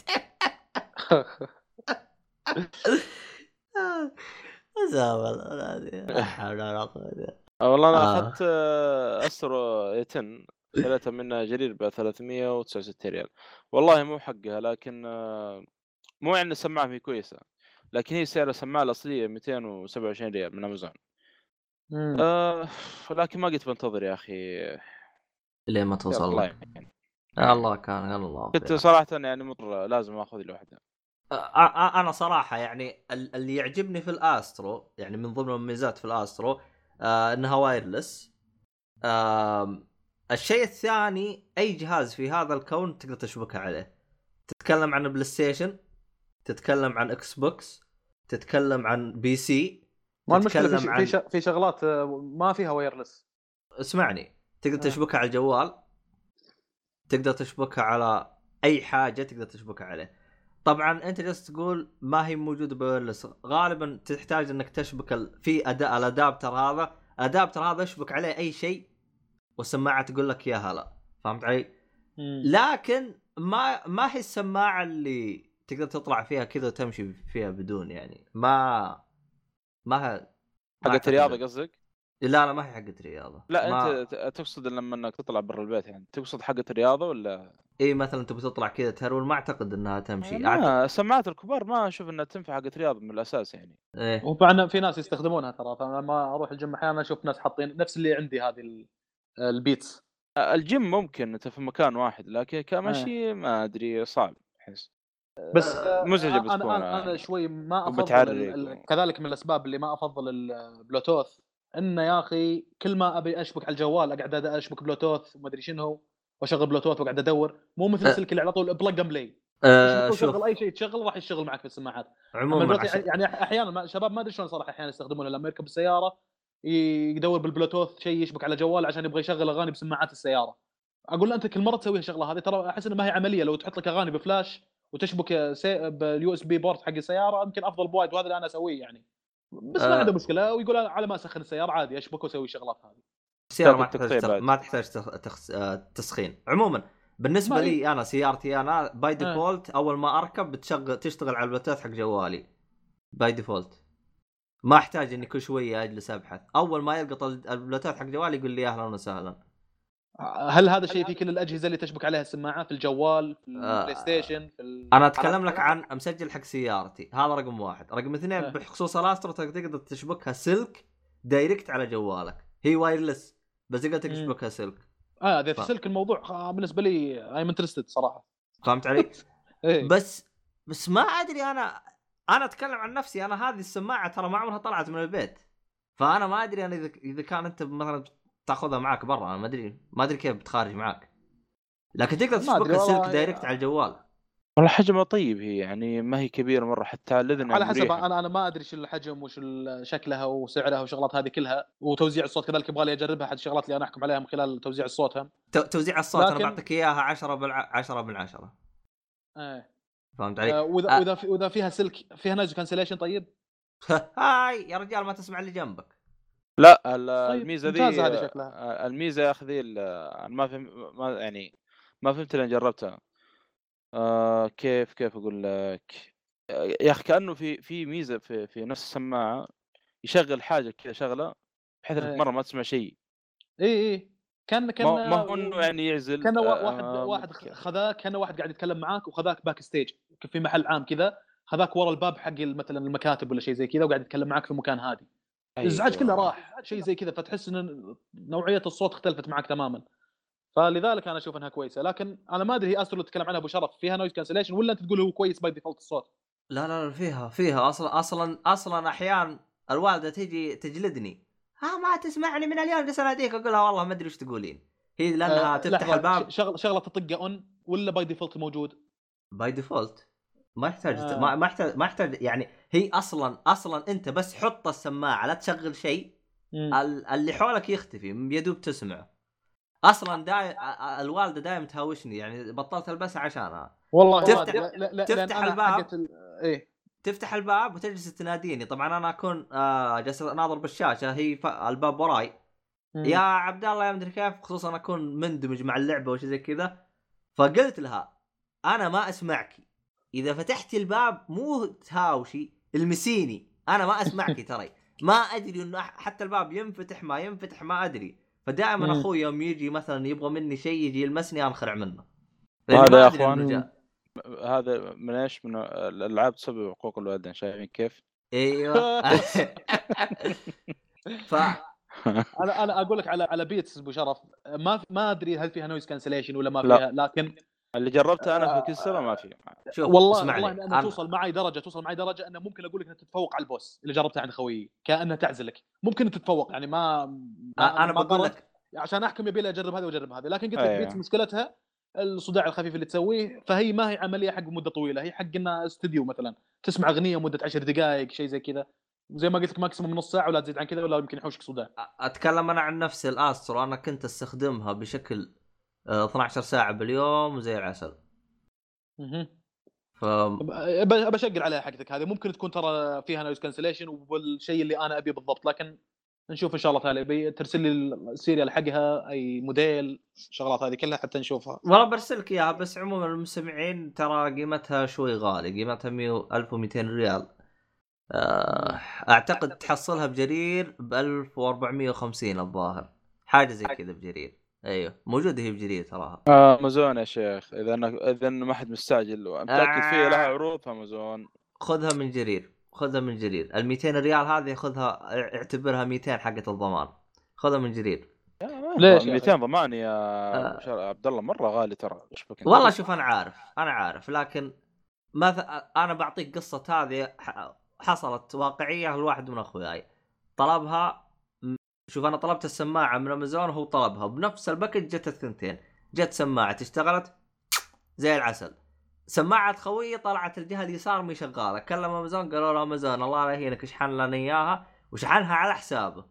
لما عاد ايوه شحنها على حسابه 200 ريال، فهو دفع زياده 200 ريال وطلعت تكلفه السماعه حقته 1400 ريال مع الاستبدال.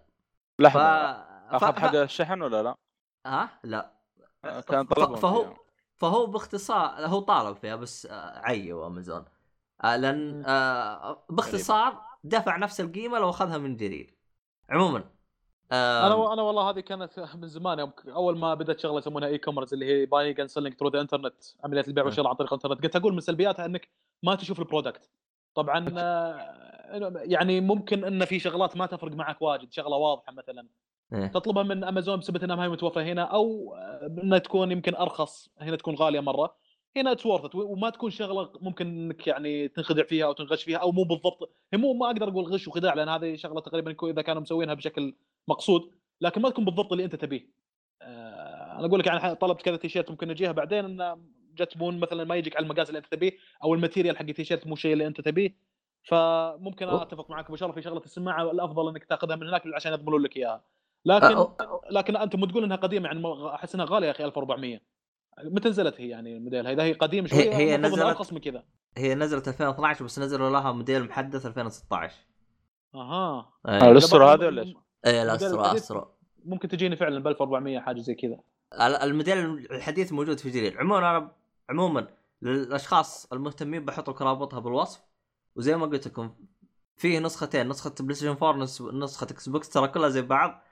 الفرق حاجه واحده، اذا انت انسان تستخدم البلاي ستيشن خذ البلاي ستيشن، تستخدم اكس بوكس ايش جهاز تستخدم اكثر خذ اكس بوكس. مو معناه ان السماعه ما راح تشتغل على الجهاز الثاني، الفرق حاجه واحده، اذا اخذت نسخه الاكس بوكس راح تستخدم الشات، يعني يوم تتكلم مع اخوياك راح تستخدم الشات يكون وايرلس، لكن اذا ابغى اشبكها على البلاي ستيشن راح يكون الشات سلك، انه شفتوا كيف السلك تشبكه باليد من اليد على شو اسمه على السماعه، راح تضطر تسوي زي كذا عشان يشتغل معك الشات. والعكس اذا اخذت نسخه البلاي ستيشن راح يشتغل معك الشات وايرلس، اذا استخدمته على الاكس بوكس تحتاج تشبك من الاكس بوكس على السماعه سلك، بس هذا السلك اللي راح يكون، يعني راح يكون السلك مشبوك باليد مو مشبوك بالجهاز. فهذا الفرق اللي بيصير. كل السماعتين زي بعض ما في اي فرق بينهم. راح احط رابطها بالوصف، خلنا اكتبها تحتين عشان لا انسى، راح احط لك رابطها بالوصف للمهتمين. والله استروتن هذه ممتازه صراحه. استروتن هي نفس الاي 50 لكن زي ما تقول نسخه رخيصه، النسخه الرخيصه. ايوه النسخه الرخيصه، وفي اشياء كثير شايلينها منه، يعني زي عندك مثلا مميزات راستر انه فيه زي المكساب. تعرف شو المكساب ولا اشرح لك يا فواز؟ لا مكسام ايه مكسام زي ما تقول جهاز كذا صغير يعدل الصوت كذا ويرسل على السماعه. مكسام ايه فهمت علي؟ فهذا المكسام هذا يجلس يعالج لك يعني هي السماعه 5.1 بس يعطيك 7.1 تخيلي. اللي عندي اللي عندي في ال15 اللي عندك 8 ظهرنا ستيريو صح؟ ما هي ستيريو ولا سراوند ساوند؟ والله يا اخي ما ادري، صدق ما ادري عنه. المهم ما علينا، نشوف لنا شغله ثانيه ان شاء الله. شرف اساس نغير ممتاز. بس في شغله برضو، يعني هذا بعيدا سماعه او نغير من سماعه الاذن. قد سماعه سبيكر جي بي ال والله ممتاز صراحه، صوتها جدا جدا ممتاز، يعني عالي. اخذت تقريبا من نون 300 والله 300 وناس يا اخي 360 بلوتوث.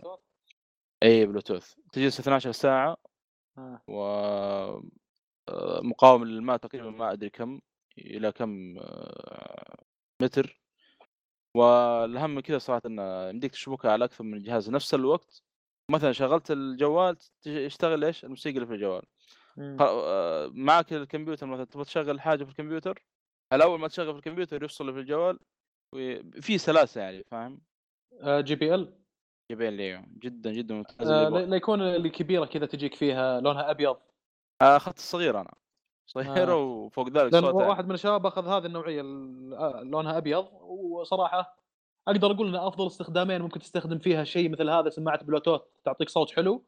اذا كنتوا تبغون تسمعون نفس الشيء، يعني خبر كنا اللعبه اللي شرحتها اللي هي التيمت وير وولف المره الماضيه كنا نتكلم عن الكاردز جيم وكذي، قلت في البرنامج يقول كلام اللي يقول مثلا وفي لحن شغال طبعا بالخلفيه، والبرنامج يقول لنا مثلا الان الوير وول فتحوا عيونكم شوفوا بعض ما شنو مقطع مدته يمكن دقيقتين ولا شيء زي كذا. كنا نستخدم فيها السماعات هذيك عشان تسمع الصوت بشكل واضح. سماعه الجوال تقريبا ما تخارج في عشان تلعب اللعبه هذه، بالاضافه الى انك مثلا انت على الخط وتبغى تسمع الصوت حلو وتشغل شغلات من الجوال، مثلا ممكن تخليها بالنص على جنب كذا وتشبك عليها بلوتوث وتشغل شغلات. سويت حق سماع يعني جماعي انك انتم تسمعون نفس الشيء، شيء تشغله بالجوال وتسمع شباب كلهم مثلا اذا انتم عدد. حط لي رابط يا الصالحي عشان احطها بالوصف، وبعدين ارسل لي رابط السماعه اللي تتكلم عنها يا فواز عشان بحطها بالوصف، كل الاشياء نتكلم عنها راح تكون بوصف يا جماعه الخير اللي يبغى يعني يعرفوا شيء. شغله اخيره ترى في ميزه برضو حلوه، لو مثلا معك انت نفس السماعه نسوي لها ارتباط نفس السماعتين ذي، بحيث انه لما نشغل شيء تشتغل في السماعتين هذه، سواء مقطع صوت او فيديو اللي هو لو معنا 3 سماعات 4 سماعات سماعات نفس الشيء يشتغلون نفس المقطع كلهم. اي حلو، هذه حقه بارتيات. اي بالضبط بالضبط. طيب ادري عندكم شيء بعد ولا تبغون بريك؟ تبغى بريك؟ انا عندي الحين شيء ابغى اتكلم عنه. تبغى بريك ولا بدون يا صالحي؟ صالحي والله ما حاليا شو اسمه عادي. اذا تبغى ناخذ بريك تختار انت الاغنيه يا فواز. ما عندي اغنيه انا. لا اختار. خلاص ما عندك مشكله. اختار انت خلاص اوكي. راح نعطيكم بريك عشان بس واحد من الشباب يحط اغنيه، ولا انا ترى ما باخذ بريك.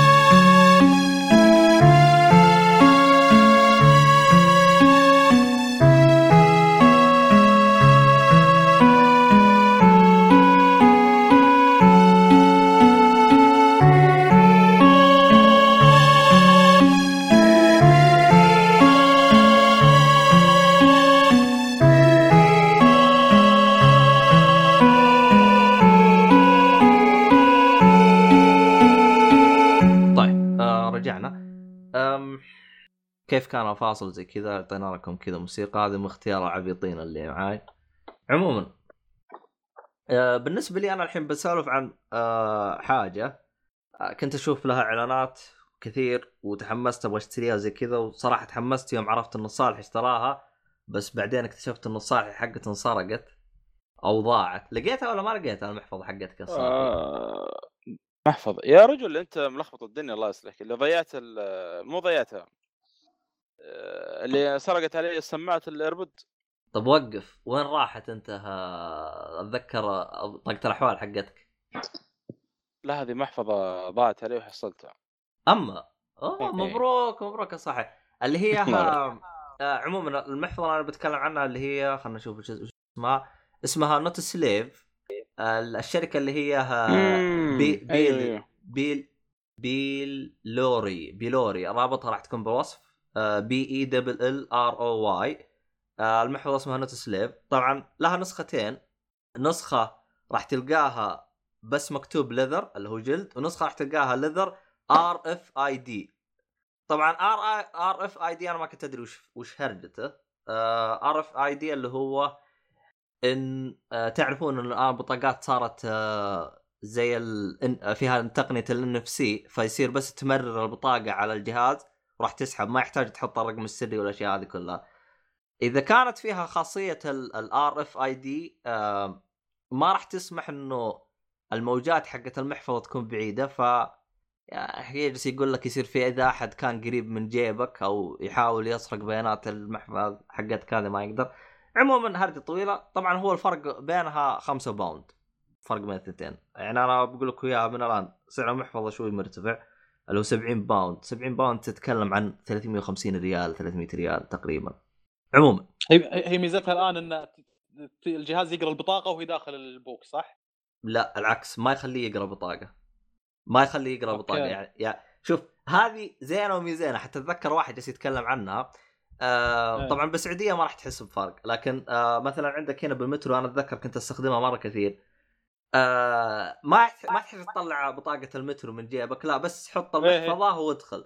إذا أخذت تقنية الRFID ترى ما تقدر تسويها غير تطلع بطاقة وتطقط زي كذا، فهمت علي؟ رسالة خبر عندنا مدرس يقول لنا هذا النظام عندهم تقريبا ما يحتاج احوس نفسي واطلع البطاقه وما شنو والبوك في جيبي، امر بس جنب الجهاز هذا بيب ويفتح معي الجهاز واخش. ايوه اذا اشتريت هذه المحفظه طبعا فيها نسختين، نسخه بدون ونسخه مع. اذا تبغى تاخذ بدون راح تشتغل معاك الحركه هذه، اذا تبغى مع راح تجيك مع هذه. طبعا انا اخذت اللي هي مع الار اف اي دي زي اعتبره زي القسطير يمنع انه الموجات تطلع برا هذه. ايه انا حق سكيورتي اكثر يعني الموضوع بالضبط. هذه اذا انت شخص زي كذا ما هو زي. طبعا انا يوم اخذتها الار اف اي دي ترى ما كنت عارف عن الهرجه هذه كلها، بس بعدين يوم جلست اقرا عرفت ايش الهرجه هذه. عموما راح زي ما قلت لك راح تكون محفظه رابطها بالوصف. ليش انا اخذت هذه بس بدون الار في الار اف اي دي؟ واول مره انه ادري في شيء اسمه كذا اصلا. اوه انت ما كنت تدري انت حلو. المهم عموما السبب الرئيسي اللي خلاني اخذ هذه المحفظه لانه فيها خلينا نقول ثلاث مميزات. خلينا نقول اول شيء انا هذا الشيء ترى بالنسبه لي جدا مهم، انه تكون محفظه تاخذ الفلوس بشكل كامل. طبعا في محافظ زي ما انتم شايفين اللي هو تصفط فلوس حقتك وتحطها وتكون صغيره، صح ولا لا؟ انا ما تعجبني. انا تعجبني المحافظ اللي تكون تاخذ شكل الفلوس كامله، فهمت علي؟ فهذه المحفظه مصممه انها تاخذ فلوس بشكل كامل. طبعا تتكلم انت عن الدولار او اليورو. للاسف ما معاي 500 ريال عشان اجربها، ما معاي فلوس سعوديه. ما ادري عنك الصالحي، جربتها انت صح؟ تاخذ 500 كامله؟ والله ما جربت. لكن طفران يا جماعه الخربه لا قبل حلقه شوف بالله كيف الصالحي ما عمره امتلك 500 ما مشوه. لا يا اخي جربت 500 خلاص يا اخي لا حول ولا قوه الا بالله. كم اعلى شيء جربت ال100؟ طيب اي جربت ال100 لا هو جرب 500 بس ميات عرفت 500 واحده ما ادري. اي بالضبط الحمد لله وريالات ما ادري. عموما فهذه ميزه ممتازه، فهمت علي؟ فبالنسبه لتصميم المحفظه مصممينها بالعرض بنفس طول الاعلى عمله بالفلوس.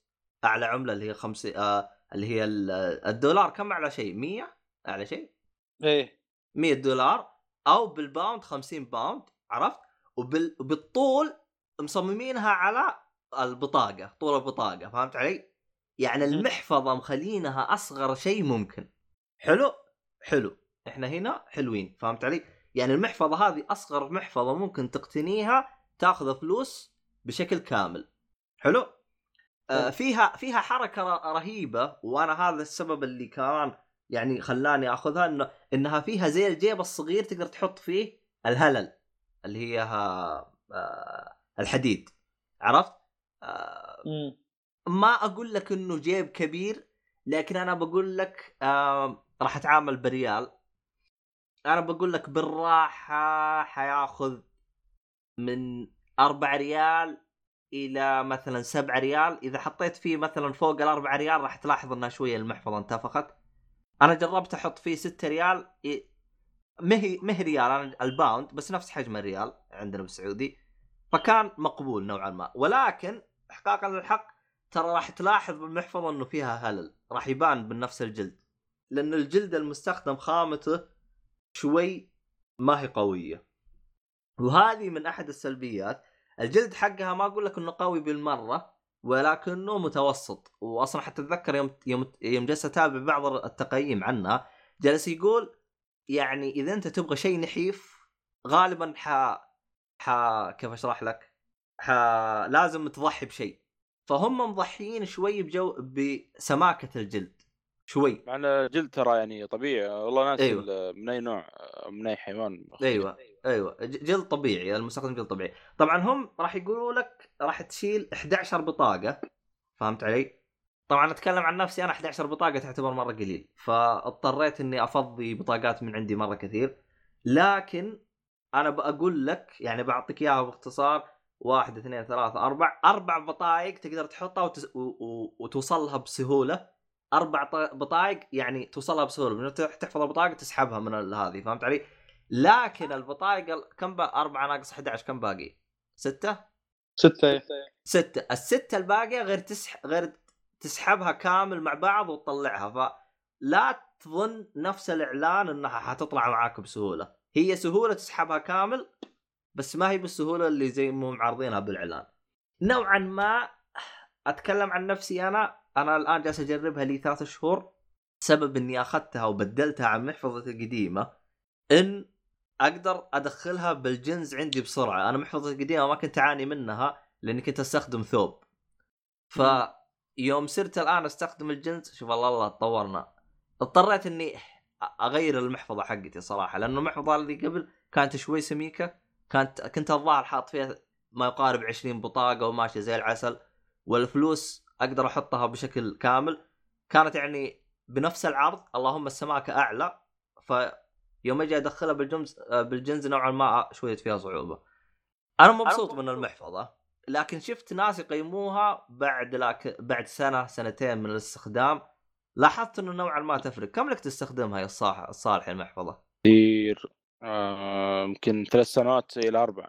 والله إيه. الجودة حقت الجلد اختلفت معاك ولا وضعها تمام؟ لا وضعها تمام، لا وضعها تمام ما شاء الله معي، لكن معي ولد خالتي ما شاء الله كارفة في 4 سنوات هذه. أيوة، فتغير شوي حتى بدأ يعني تنقطع عليه. بعد 4 سنوات اي، يعني والله فترة طيبة، وحتى مقبول. يعني مبسوط منها، يقول يعني أنا مرة ما أنا مهتم فيها أصلا، يقول فكلمني حتى يقول أبالي واحدة زيها. حلو. بالمناسبة يا جماعة الخير، ترى فيها شحن دايركت على السعودية إذا تبي تطلب، فيعني هذا. وأنا غالباً مشكلتي ما أطلع من السيارة، يعني أنا من النوع اللي أضيع كثير للأسف الشديد، يعني هذه مشكلة. تنسرق ولا شيء إذا فيها شيء ضروري والله رخيص، عشان كذا خلاص في السيارة على طول، يعني ما أخرج إلا وقت سفريات ولا يعني. لا أنا بالنسبة لي لا، جالس أتنقل فيها وجدا ممتازة وكل حاجة، مع أنها ممتازة في الجو ما تحس فيها حتى، يعني شيء عجيب صراحة، هذا إحنا ما فيه. والله واحد من الشباب مسكين مرة من المرات في مكان شعبي حط بوكه في الجيب وقاعد يتمشى، عرفت اللي يجونك أطفال اللي فقارة وكذا وعطنا ومدشين، ويقول شوي لزقوا فيني بس ما بباله أبد، يقول سحبت نفسي كذا وطلعت ورحت، بعد ساعة تقريبا تفقد البوك ما هو موجود، وقعد أتذكر تذكرت هذاك المكان اللي أنا فيه، أقول لك يا بعدين مشكلة ما أقدر أقول لك، مكان معروف معلم معروف بالسعودية وكذي، فقال طالع ما شنو مساكين تمرمط، ما خلى مكان لو راح، طلع بطايق بنك، طلع إثبات بدل فاقد، طلع مدري شنو تأذى. فمن جد البوك يمكن أهم آيتم يكون عندك صراحة، يمكن أهم من مفاتيح، حتى مفاتيح ممكن تقدر تدبرها بطريقة أو بأخرى، لكن البوك تمرمط بالراحة وبالجاية وكذي. أنا شوف الحمد لله ضاعت علي أي معلش، البوك لما تفتحها يجيك على اليمين حق القروش يا أبو شرف، هل وصفي صحيح قاعد أتخيلها أنا، أنك لما تفتحها تجيك على اليمين المخبة حق القروش اللي أنت قلت عنها الكوينز، بس جوا، وعلى اليسار يجيك مكان البطايق اللي ينفتح، كذلك في عندك زي الجلدة اللي تنفتح عشان تزيد بطايق داخل. أيوة ذكرت ترى في مدخل للشرايح لو تبغى شرايح إيه شريحة كذا حق مدخل شريحة وذاكرة اللي جوا من دس اللي جوا. ايوه ما ادري نفس مع انه تقريبا نفس النوع اللي عندي إيه. لكن اللي عندي فيها لها مدخل شريحه ومدخل ذاكره، جيب صغير كذا يعني فتحه صغيره، ما اعتمدت تشوفها. كم سعرها قلتوا سعرها؟ 70 باوند اللي هي تقريبا 350 ريال حاجه زي كذا. اللي اخذها ابو شرف سعرها 95 دولار، انا اللي اخذتها تقريبا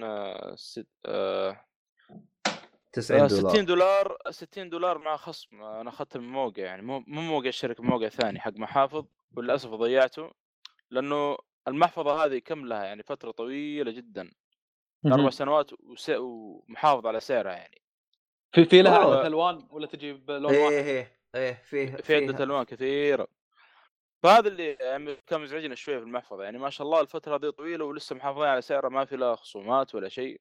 في من الالوان اسود من برا واخضر من داخل. ها مو برا كيفك يعني. ها اسود من برا واخضر من جوا. هي اسود من برا ورصاصي من جوا. اوكي لان فيها رصاصي من برا وبرتقالي من جوا. في شوف عموما انت ادخل الموقع وشوف اذا شوف اللي يعجبك، فهمت لي؟ لا حلو. طبعا زي ما اتفقنا الروابط كلها بالوصف. حلو. انا صراحه والله توقعت انه محفظه معك لها سنه، لكن يوم انت قلت لي اكثر من سنه، فعموما الصالحي جربها اكثر مني، فخذ راي الصالحي احسن مني. انت ايش قلت عن ايش المشكله معك؟ معليش ما هي مشكله معاي، انا شفت بعض الناس يقيموها بعد سنه، الاحظ انه نوعيه الجلد كذا تحس تبدا تبان الاثار، لدرجه انه فيه واحد تعرفون انت انه الان البطايق حقتنا تكون بارزه، الجلد طبع عليه علامه الارقام حقت البطاقه، فصارت كذا، صارت كذا نوعا ما بارزه، فهمت علي؟ بس والله انا ممكن عشان ما اخرجها كثير يعني في السياره. شوف انا لي انا المشكله اللي انا اشوفهم يستخدموها يعني بعد سنه الى سنتين يبتدي تبان هل المحفظه عندكم ممتازه ولا، لكن انا بالنسبه لي انا صراحه مبسوط معاها. ممكن اعطيكم اذا الله احياني سنتين ثلاث سنوات قدام اعطيكم رايي عنها اذا الله. في اثار تطلع لها، اثار بسيطه بس إيه؟ يعني شيء طبيعي لانه حصل معك فتره طويله يعني. لا تنسى انه السياره يعني مع الحر وهذا المفروض انه اتوقع تغير ولا لا؟ ايه مكتوم السياره يعني بس ما شاء الله يعني الوضع زي الحل زي الفل. ايوه تمام، لكن زي ما قلت لك معاود خالتي والله بدت يعني توضب شوي، بس ما شاء الله بعد كم، بعد 4 سنوات عموما كرفه كرف يعني جامد. عموما هي يعني من ضمن المميزات اللي فيها انها فيها الجيب حق الهلل، هذا صراحه افضل شيء يعني. اي بالفعل فادني والله، فادني مره كثير، خصوصا الان مع هرجه السعوديه هذه صراحه. لا مع هرجه السعوديه انه قاموا يستخدمون الهلل اكثر، وريال صار هلل، صار صدقني بتحتاجه. في ريالين الحين ترى حلال. ايه عارف إيه عارف, إيه عارف عارف إيه. بس الهرجه انه خلاص يعني الريال ورق طار. عموما هذه هرجه المحفظه اللي بتكلم عنها. في احد بيتكلم عن حاجه ثانيه ولا انت قل اللي بعده؟ خلا انا اتكلم عن حاجه. قول. لانها حاجه بسيطه تقريبا لكنها خايسه يعني. اللي خلاني والله السبب خايس اللي خلاني ابطل اشتري شيء اونلاين. ما تقول لك عميقه لكن يلا. خل اقول لك يعني شنو الشغله وليش انا خذيتها. انا اللي خذيته هو لعبه جاد اوف وور 3، شريتها اونلاين. انت بتقول لي باجيني هارت اتاك. اي من جد تقول لي ليه ايش فيك انت تسوي شغله مثل هذه؟ خل اقول لا 3 مو مشكله، اهم شيء 4. اللعبه ممنوعه، لا حتى 4 ترى ممكن بطريقه ثانيه او اخرى. المهم ان اللعبه ممنوعه، بس انها كانت موجوده نوعا ما بكل سهوله اول ما نزلت يعني، حال اي لعبه ثانيه ممنوعه تقدر تحصل عليها بشكل سهل. حلو. واللعبه ختمتها، من اكثر لعبه ختمتها على البلاي ستيشن 3، ويمكن 4-5 مرات حاجه زي كذا، فقلت خلاص شبعت منها خل ابيعها وكذي. حلو. وراحت يعني ما ادري بعتها ولا اعطيتها واحد من الشباب، المهم انها راحت. اللعبه بالنسبه لي هي زي لعبه الديفولت البلاتفورمر اللي تلجا لها كل ما بغيت لعبه كذا انت ما عندك شيء تبغى شيء حلو تلجا لها، يعني مثلا مثل سوبر ماريو وورلد في سوبر نينتندو، مثل سونيك في سيجا، مثل كراش على بلاي ستيشن 1، بعضنا ختمها على يمكن 7-8 مرات يعني، سلسلة كراش الأول والثاني والثالث، وحتى حق السيارات، وحتى كراش باش. تمام. لكن ألعب فيها كثير. فهي بالنسبة لي God of War 3 كانت بالنوعية هذه اللي خلها على جنب، كل ما هذا ممكن ترجع لها من فترة لفترة. بعد ما راحت يمكن سنة لاحظت نفسي والله بلعبها، عرفت اللي حيل ودي ألعبها كذا، يجي في بالي بعض اللقطات، بعض الوحوش اللي كنت ألعب معاهم، هركليز ما هركليز، زيوس من شنو، حيل ودي ألعبها، فقعدت أدورها. تخيل ما خليت محل عندنا في الدمام إلا وطبيتها ولا لقيتها. فلذلك هذا يعني شغله المفروض انتبه منها، اذا كانت في لعبه ممنوعه ولعبتها وممكن انك ترجع لها بعدين، احسب حسابك زبنها لك كل الزمن، لان ترى ممكن بعد فتره ما تلقاها، خاصه اذا خلاص راح الهايب حقها وراح كذي يعني، مرت فتره سنه سنتين جيت تبغى تدورها ترى ما تلقاها في المحلات. على البلاي ستيشن هذا اللي صار معي. ايه على البلاي ستيشن 3 ولا 4 انت تبغى؟ لا النسخه اللي جت تدورها، لا هو يبغى قبل لا ينزل الريماستر. حلو طب كمل. اي قبل لا ينزل، هذا من زمان. فزي ما قلت لك انا قعدت ادورها ما حصلتها والله في اي مكان، وادش اونلاين واطلبها. طبعا طلبتها مع شغلات ثانيه يعني، ما كانت طلب بحالها لان انا وين راح ادفع الشبمنت، فطلبتها مع كذا شغله ثانيه ووصلتني ولعبتها واستمتعت يعني. ف بس هذه الشغله اللي خذيتها انا. بس ليش خايسه؟ ما فهمت انا السبب. خايس ان يا اخي تطلب لعبه بلاي ستيشن من هذا الشيء. السبب ممكن الواحد يتفهم، يقول مثلا من الاونلاين تطلبها يعني انك تحملها على الجهاز وهالشكل، لكن تطلبها كفيزيكال من هذا ومفروض انك تقدر تدبرها بكل سهوله. انا استغربت وقتها اني دورت ما خليت محل لو طبيتها ولا محصله. ايش القطعه اللي قطعتها اللعبه؟ وكل مره الواحد يقول لي ممنوعه، قلت له الحين صارت ممنوعه، الله اكبر جراند ثيفت اوتو اللي كل مكان كل واحد يقدر ياخذها وكانت منتشره وبقوه. الحين صارت هذه ما هي ممنوعه لان هي مو مثل جراند ثيفت اوتو اللي من جد انه ممكن اي وقت واحد يبغاها فتلاقيها متوفره الى حد ما. هذه لا، كان لها هايب اول ما نزلت جاد فور 3 وخراح لها هايب خلاص ما تلقى اللعبه بعدها. ايه والله للاسف هذه معاناه مع ويتشر حاليا. ما انت محصلها؟ ابغى يا اخي، نزلت نسخه السنه عندنا بالعربي. ايه وعشان اريح نفسي من تكلمت قبل كذا، اريح نفسي من الاضافات وهذه خلاص يعني كلها بسي دي واحد، لكن ما حصلتها للاسف. دورت لين طفشتها يا رجل ما في، فاني مضطر كلمتك قلت مضطر اني اشتري نسخه الاوروبيه ونشوف. نفس حالتي هذه صح، تجربه الله يعين. قال الله يعينك.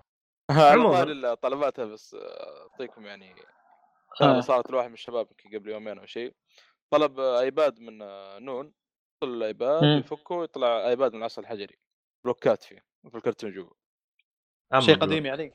لا بلوك نبلوك. تستهبل.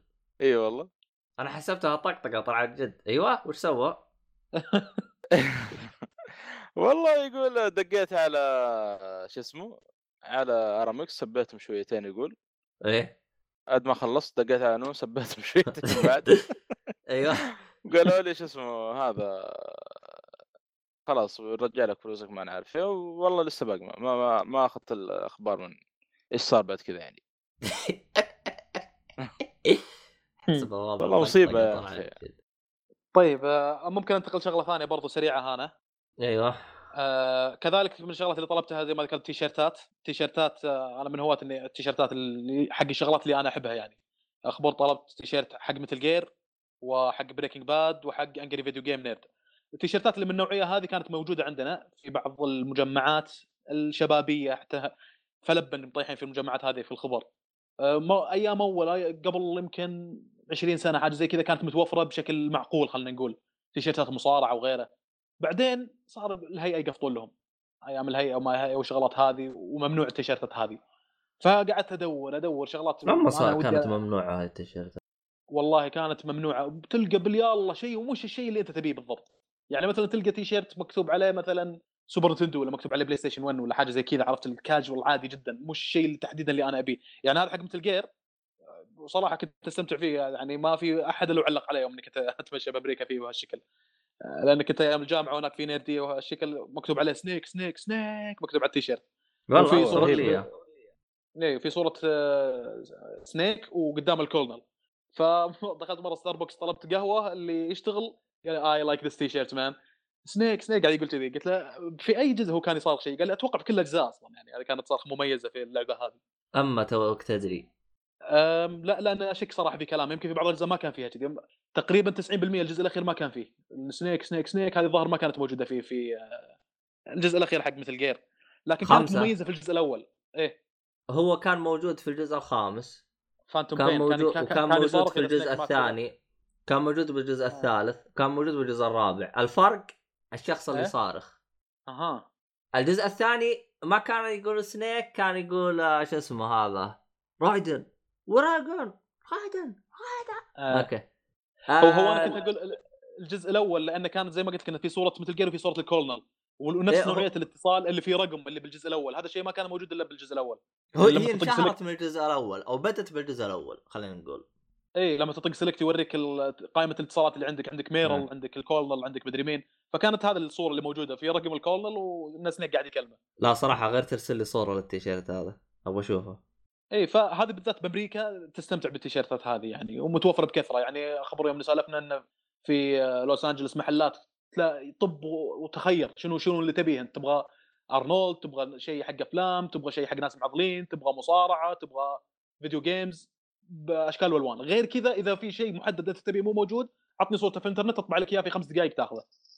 فثقافه عندهم امريكا شغلات التيشيرتات هذه. اتوقع كاني مره شفت في فيرجن في البحرين اللي في السيتي سنتر يطبع لك على تيشيرتات كذلك، لكن الى الاسف الان الشغله هذه مش موجوده عندنا بالشكل الكافي. يعني في ممكن بعض المحلات حتى فيرجن اللي عندنا في تيشيرتات لكن بكميه قليله، ومش ممكن بالراحه انك عند في شيء محدد انت تبيه ما تلقاه يعني. ترى ما انا مقاطع وردك، بس اعتقد انه فيه بعض المواقع اونلاين بالسعوديه تسوي لك حركه انه يطبع لك تيشيرت. في اتوقع فيه صحيح ظاهر فيه بدت مؤخرا الشغله هذه. خلصت مهرجة التيشيرت؟ خلصت من التيشيرتات. على هرجة التيشيرت انا طلبت، دخلت موقع قبلي وفي تيشيرت ياهو رهيب ياهو رهيب حق سبيرت هواي، طلبت 2، واحد لي واحد لاختي. قيمة التيشيرت $20. $20 معقول والله. طلعت الصورة خياس، الصورة طلعت مغبشة والله، انقهرت. $20 $20 حرقتها حرق. هذه سالفة انك بالاونلاين. ايوه عرفت. المشكلة اللي قاهرني مشتريه من المتجر نفسه اللي هو قبلي، استوديو قبلي، من نفس موقع الرسمي والله قهروني. يمكن اللي طبع بدون نفسه يعني والله منقر والله صراحة. لا هذا اللي اقصده انا، انك لما تشتري من النت انك ما يجيك حسب الشيء اللي انت تبين، الماتيريال والشغلات هذه. يعني انا في بعض التيشيرتات اللي وصلتني ترى مش بالضبط اللي انا كنت ابيه، اختلاف بسيط يعني. اوكي الصورة موجودة وامازون دقيق بالسوالف هذه ترى، يعطي يوريك الابعاد ويوريك الحاجة، وانا كلها طلبتها من امازون. لكن مثلا الماتيريال حق التيشيرت ما يمديك تعرفه، مو مثل مثلا شريت كذاك التيشيرتات حقت المصارعة في راسلمانيا، كان قبل راسلمانيا في راسلمانيا اكسس زي المعرض وهالشكل. ماتيريال رهيب، من افضل التيشيرتات كتصميم، كنوعيه شو اسمه القماش وغيره، تقدر تمسك القماش تشوف الماتيريال حق الفانيله، فشيء يفرق صراحه. غريبه ان مثلا دبليو ما هم حاكين، مو شركه انها تطبع تيشيرتات، لكنك تسوي لك تيشيرتات بالجوده هذه صراحه اهنيه، وكانت شيء على مستوى يعني. بينما زي ما ذكرت ان احيانا في امازون ترى الفندرز او المزودين يختلفون، فممكن يجيك شيء مو ذاك الزود، ممكن يجيك شيء الماتيريال حقه مو ذاك الزود، خايس او شيء كذي يعني. والله عاد هذا انا ما طلبته من امازون، طلبته من استوديو قبلي نفسه. عاد المهم ان انا ارتفع ضغطي منهم صراحه والله، زعلت منهم والله. شوف ترى بس مشكله موقع ذا حق العاب يعني، تيشيرتات خاص بالالعاب، مو تيشيرتات، فيها اشياء كثير يعني تتعلق بالالعاب يعني. اسمه فانجيمر راحه، يمكن اخذت منهم كم 6 تيشيرتات او شيء. لا عاد لا تنصب، عاد يمكن اخذ من عنده 20 تيشيرت، عاد لا تنصب.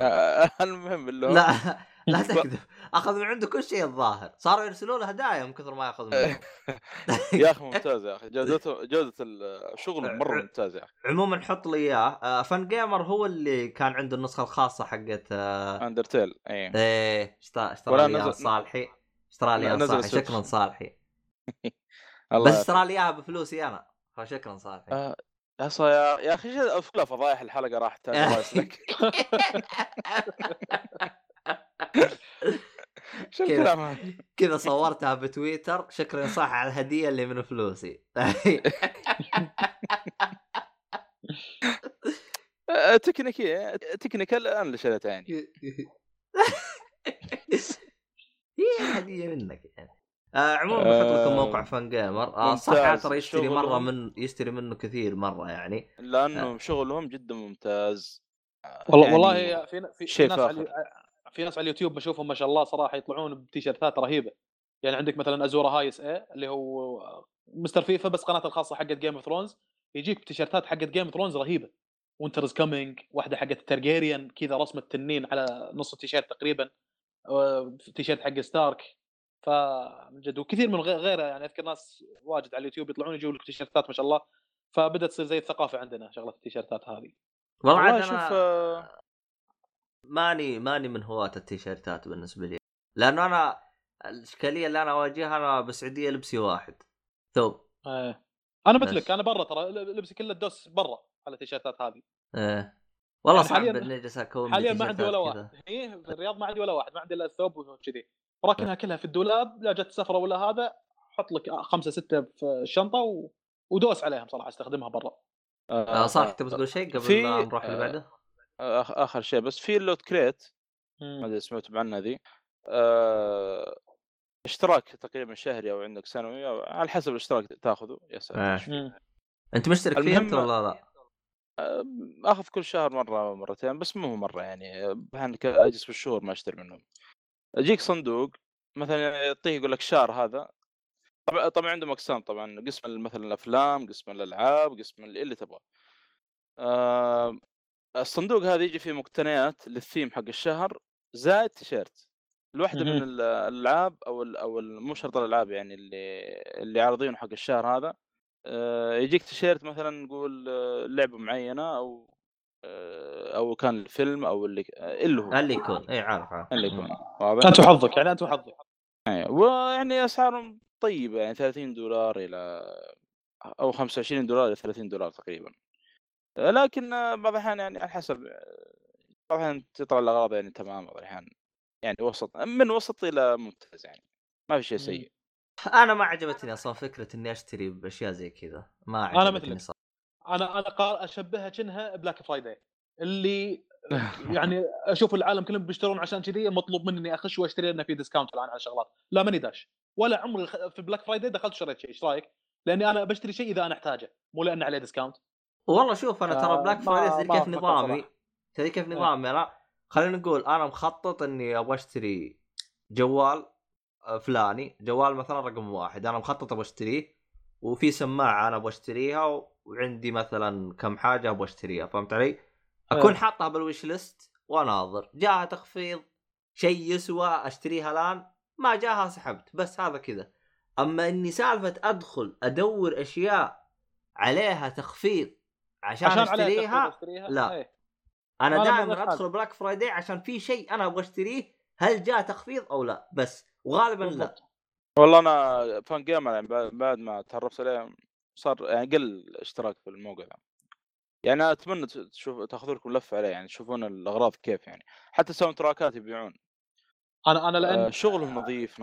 قبل لا اشتري شغله اسال نفسي هل انا راح استخدمها، هل انا متاكد اني راح استخدمها؟ اذا ايه اشتريها حتى لو غاليه شوي بدون تخفيض بدون هذا، على طول ابيها على طول يعني. نفس الحين مثلا سماعات لو احصلها بالمواصفات لهذا والله اروح اطقها على طول، لكن شغله ان مثلا ماني متاكد اني باخذها او اني باخذها لان عليها ديسكاونت او لان عليها عرض، هذا الشيء اللي انا ماني فاهمه صراحه. المهم نروح للي بعده. تقريبا اصلا باقي معي حاجتين او حاجه زي كذا. الحاجه الاولى هو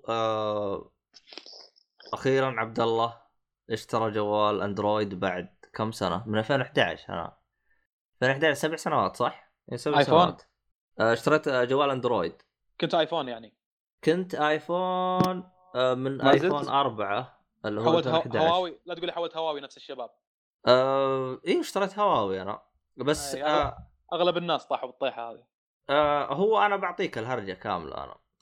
عموما انا ما راح اعطي تجربتي ايش احسن نظام البزران، ايش احسن اندرويد ولا ايفون، ايش احسن نظام بزران، هذا مو عندي، انا ما عندي خربطه هذه كلها. مو انا بزران ان قبل اول لقطه سالفه كلها قبل لا يكون عندي ايفون انا كان عندي سامسونج، وكان حامد عرفت اللي ايفون وايفون خذ لك ايفون وخذ لك ايفون، قلت له انا ما اخذ شيء الان مقتنع منه. يوما شفت نفسي والله في دوس على برنامج الجوجل ماب تحديدا واني احتاج ان برنامج تكون ستيبل، وما كانت البرامج كانت فجاه تسوي لها كراش في السامسونج بسبب انها ضعيفه شويه الجهاز، حتى مش جهاز معروف شاري ب $400 السامسونج هذاك شيء ضعيف يعني. وقتها اقتنعت انه والله ابي شيء قوي ويكون مواصفاته حلوه وكذا، فطقيت لي ايفون 6 بلس. الى الان عندي 6 بلس. الان حميد يوم اللي يقول ايفون وما ايفون الان راح طق له هواوي وقاعد يحاول يقنعني اني احاول على الهواوي. قلت له قبل كم يوم قاعد تقول لي شو اسمه قبل ايفون كم ايفون ايفون ايفون والحين تحولت. قال لي هاي التقنيه يا اخي تغير مع الوقت، شو اسوي؟ هواوي نزلوا جهاز جامد قاعد يقول لي مواصفاته. قلت له لا تحاول مني الباكر الى ان هذا يفطس، وقتها راح افكر شنو الافضل، هل ايفون ولا هواوي ولا شنو الشغلات الموجوده يعني في السوق. فهذه يعني عموما بس انا ابغى اعطي فكرتي بالجوالات وانا اعلمكم كم جوال اقتنيته خلال الثمان سنوات هذه وليش ايش اللي خلاني يعني احول على اندرويد. السبب كان بسيط جدا. عموما بالبدايه طبعا كاي شخص ثاني كان نوكيا. طبعا انا اخر جوال نوكيا كنت استخدمته اللي هو N82. بعدين هبوا الناس بالبلاك بيري والهارجك، انا ترى ما طبيت معهم. انا يمكن الشخص الوحيد اللي ما اقتنى جهاز بلاك بيري في حياته. لا انا معاك. واو بس انا وانت ما اخذنا بلاك بيري. حلو اخيرا لقيت صالح. الظاهر انك اشتريت بلاك بيري. اكيد يا بلاك بيري ضيعت. المهم عموما بالبدايه يوم جلست اطب وقتها انا ما طبعا ما كنت ادري عن هرجه 3GS اللي هي الايفون 3GS و3G ما عرفته. انا عرفت اول حاجه اللي هو عرفت الايفون 4 فكان وقتها قبل لا ينزل اللي هو سامسونج S2 اللي هو جلاكسي اس 2 كان سامسونج اس 1، فقارنته مع الايفون وشاورت نفسي واخذت الايفون 4. جلست على ايفون 4 لين ما فطس، واخذت بعده دايركت اللي هو ايفون 5 اس وجلست معاه لين ما مات. الان فعلا ميت، الان ميت. الايفون 4 عندي شغال، الايفون 5 اس طافي ميت. لاحظوا يا جماعه، شوفوا ليش؟ لانه ال5 اس سواه واحد شاذ، لكن الايفون 4 سواه واحد عاقل شويتين. هذا الفرق، هذا الفرق. اللي يسوي لي بالشوال اشوف هو واحد شاذ سوى لي جوال الخياس زي وجهه. لحظه يا شيخ عشان أيه. مستعفون يا شباب من الشواد مو كويس، خلاص كمل. ايوه فهمت علي. عموما انا في حاجه انا اصلا كنت ابغى اقولها من زمان لكن للاسف ما اتكلم فيها. انا عندي الايفون 4 وعندي الايفون 5 اس. صراحه جوده الجوال في الايفون 5 اس اسوأ من الايفون 4 واسوأ بمراحل، اسوأ من جد من جد اسوأ. يعني الماتيريال حق الايفون 4 فرق السماء والارض. حديد يا رجل فيه اصلا يا رجال، والله فرق، والله فرق. يوم اجلس اقارن والله فرق. يعني حتى يوم اقارن الماتيريال حقه الايفون 6 الايفون 7 الايفون 7، فعلا الايفون 4 كان جوده الماتيريال حقته والله شيء محترم. الى الان انا املك الجوال كان كابرس بروج هم مع الموديلات الجديده اللي نزلت هذه، هذاك حديد لا بس صراحه يعني صراحه عندك مثلا خلينا نقول زر الهوم حق الايفون 4، زر الهوم خرب معايا بعد 3 سنوات من استخدامي، اما الايفون 5 خرب معاي بعد سنه من استخدامي اللي هو 5 اس. شوف الفرق. يعني انا ما بقولها من استهبال ولا شيء، فعلا انا كنت انا استخدمت الايفون 4 3 سنوات واشتريت الايفون 5 اس واستخدمته 4 سنوات، فعلا لاحظت الفرق. انا ما اقول لك ان الجهازين رخيص، الجهازين مشوا معي تمام. طيب طبعا انا الجهاز الوحيد اللي جربته اندرويد كان الايفون 5 الايفون اس 1 وشويه من اللي هو جالاكسي اس 1 وشوي من جالاكسي اس 2 على وقت الجنجر وش اسمه جلبريك نو مو جلبريك جيليبين اندرويد جيليبين مغبر اندرويد 4 حتى مو جيليبين اندرويد ايس كريم الظاهر وكان رقمه 4 الظاهر مره قديم. هذاك اخر اندرويد فعلي جربته، بعدها انا ترى ما جربت الاندرويد ولا طحت فيه ولا شيء، فكانت نظرتي عن اندرويد جدا سيئه ولا عجبتني. مشت فيه السنين، بعد 8 سنوات اضطريت اني اسافر. الان جوالي فعلا مات. اشكاليتي كانت حاجه واحده، ابغى جوال يركب فيه شريحتين لاني ما ابغى اجلس نظام اجلس اغير بالشرايح وزي كذا، كنت اقدر اشتري ايفون وامشي معه، لكن ابغى جوال فيه شريحتين. الجوال اللي كان تو نازل في السوق كان جوال هواوي كم رقمه بي 20 برو اللي هو بي 20 برو، هذا اللي كان تو نازل. وكانت سفرتي خلال الشهرين الجاية، يعني أنا ماني جالس أنتظر. وقت الآيفون كان ينزل بعد، طبعا شوفوا عشان الآيفون عارفين إنه حاسين بالذنب اللي إنهم خسروني، نزلوا الجوال الجديد بشريحتين عشاني نزلوه، قلتهم معاصي أشتريه. عموما تعصب الجديد هذا الحالي آخر شيء نزل. أيوة إيه نزلوه بشريحتين عشاني، ترى سمعت 5000 مدري كم 6000 غالي حيل. ايش تبغى تسوي؟ شوف انا بالنسبه لي انا الجوالات مي غاليه، ليش؟ ترى انا اشتري الجوال اجلس فيه 4 سنوات، فاني هرجت اني اطق جوال ب5000 ويجلس معاه 4 سنوات انا ما هي فارقه معي صراحه يعني. فهذا سبب الرئيس اني اشتريت الاندرويد. طبعا اول شهر ترى ما كنت متاقلم، ليش؟ لانه هرجه البرامج والحوسه هذه كلها انا احتاج اني ارجع اعيد برمجه المخ عندي كامله. انا لي 8 سنوات استخدم الاي او اس، ما عمري استخدمت اندرويد من قبل. صدع راسي جلست اول شهر استخدم الجوال والله صدع راسي درجه وصل فيها الحال بغيت اطش الجوال بزباله. بعدين مسكت نفسي كذا شويتين ومشيت. الان صار وضع تمام. استنتاجي كالتالي بعد تجربه الاندرويد، الان لي 6 شهور اجرب اندرويد، استنتاجي كالتالي: إذا أنت والله شخص زي الصالحي كل أجهزتك أبل، اشتري أبل. أما إذا أنت شخص زي كل أجهزتك ويندوز، فما يفرق أخذت أبل ولا أخذت أندرويد. ليش؟ لأنه أنا الحين لاحظتها، لأنه أنا ترى بالنسبة لي أنا المتصفح الرئيسي أنا كروم. يوم أبحث بالجوال عن شيء أفتح كروم أسوي بحث على طول يطلع لنا الاقتراحات اللي انا سويتها بالجوال. طبعا ادري في بيجيني واحد يقول لي ترى تقدر تستخدم كروم بالايفون، والله من أسوأ كروم جربته في حياتي، حاجه زباله. مشكله الايفون انه هو حادك بالبرامج الرئيسيه حقته زي السفاري والبرامج الرئيسيه حقته، هو حادك عليها. انت لو غيرتها ما حتجيك، خلينا نقول كيف اشرح ساعدني يا الصالحي، ما بيجيك جوده البرامج دي في الاجهزه الثانيه يعني. ايوه يعني تقدر تبدل السفاري بس حيرفع ضغطك، والله حيجيب لك صداع. انا جربت خليت المتصفح الرئيسي حقي اللي هو متصفح كروم رفع ضغطي، رجعته سفاري انا ما يعجبني، بس هو اللي حاطين لك اياه الجهاز، هم اللي يبغوك تمشي عليه. طبعا انا بعدين يعني تاقلمت مع سفاري، تاقلمت مع الدنيا هذه كلها وكل شيء، يعني الامور ماشي زي ما انا فيه. جودة البرامج حقته فعلا ما زالت يعني هي الافضل. مشكلتي مع اندرويد هم حسنوها في التحديث الجديد، بس ما ادري ليش ما سووا الحركه هذه في الايفون. سووا تعديلات ببعض البرامج وبعدين اجبروا كل البرامج، كل المطورين يحدثون برامجهم، اللي ما يحدث برنامجه حنشيل برنامجه من السوق. الى الان تدخل برنامج الاندرويد حتلقى برنامج مطور على الايفون، مو الايفون مطور على الجلاكسي اس 1 ونساه صاحبه تاركه الان، موجود تحصله بالمتجر. طب يحذفوه على المتجر، شوفوا له كدبره فيه. ليش انا اقول احذفوه؟ لان اذا نزلت على الجوالات الحديثه حتلقى الجوال ما هو شغال 100%، تلقى فيه شويه عبط حتحذفه، يعني حتحمله ويرتفع ضغطك وتحذفه. طب ليش مخلينه بالمتجر؟ فانا هذه مشكلتي من زمان مع الاندرويد.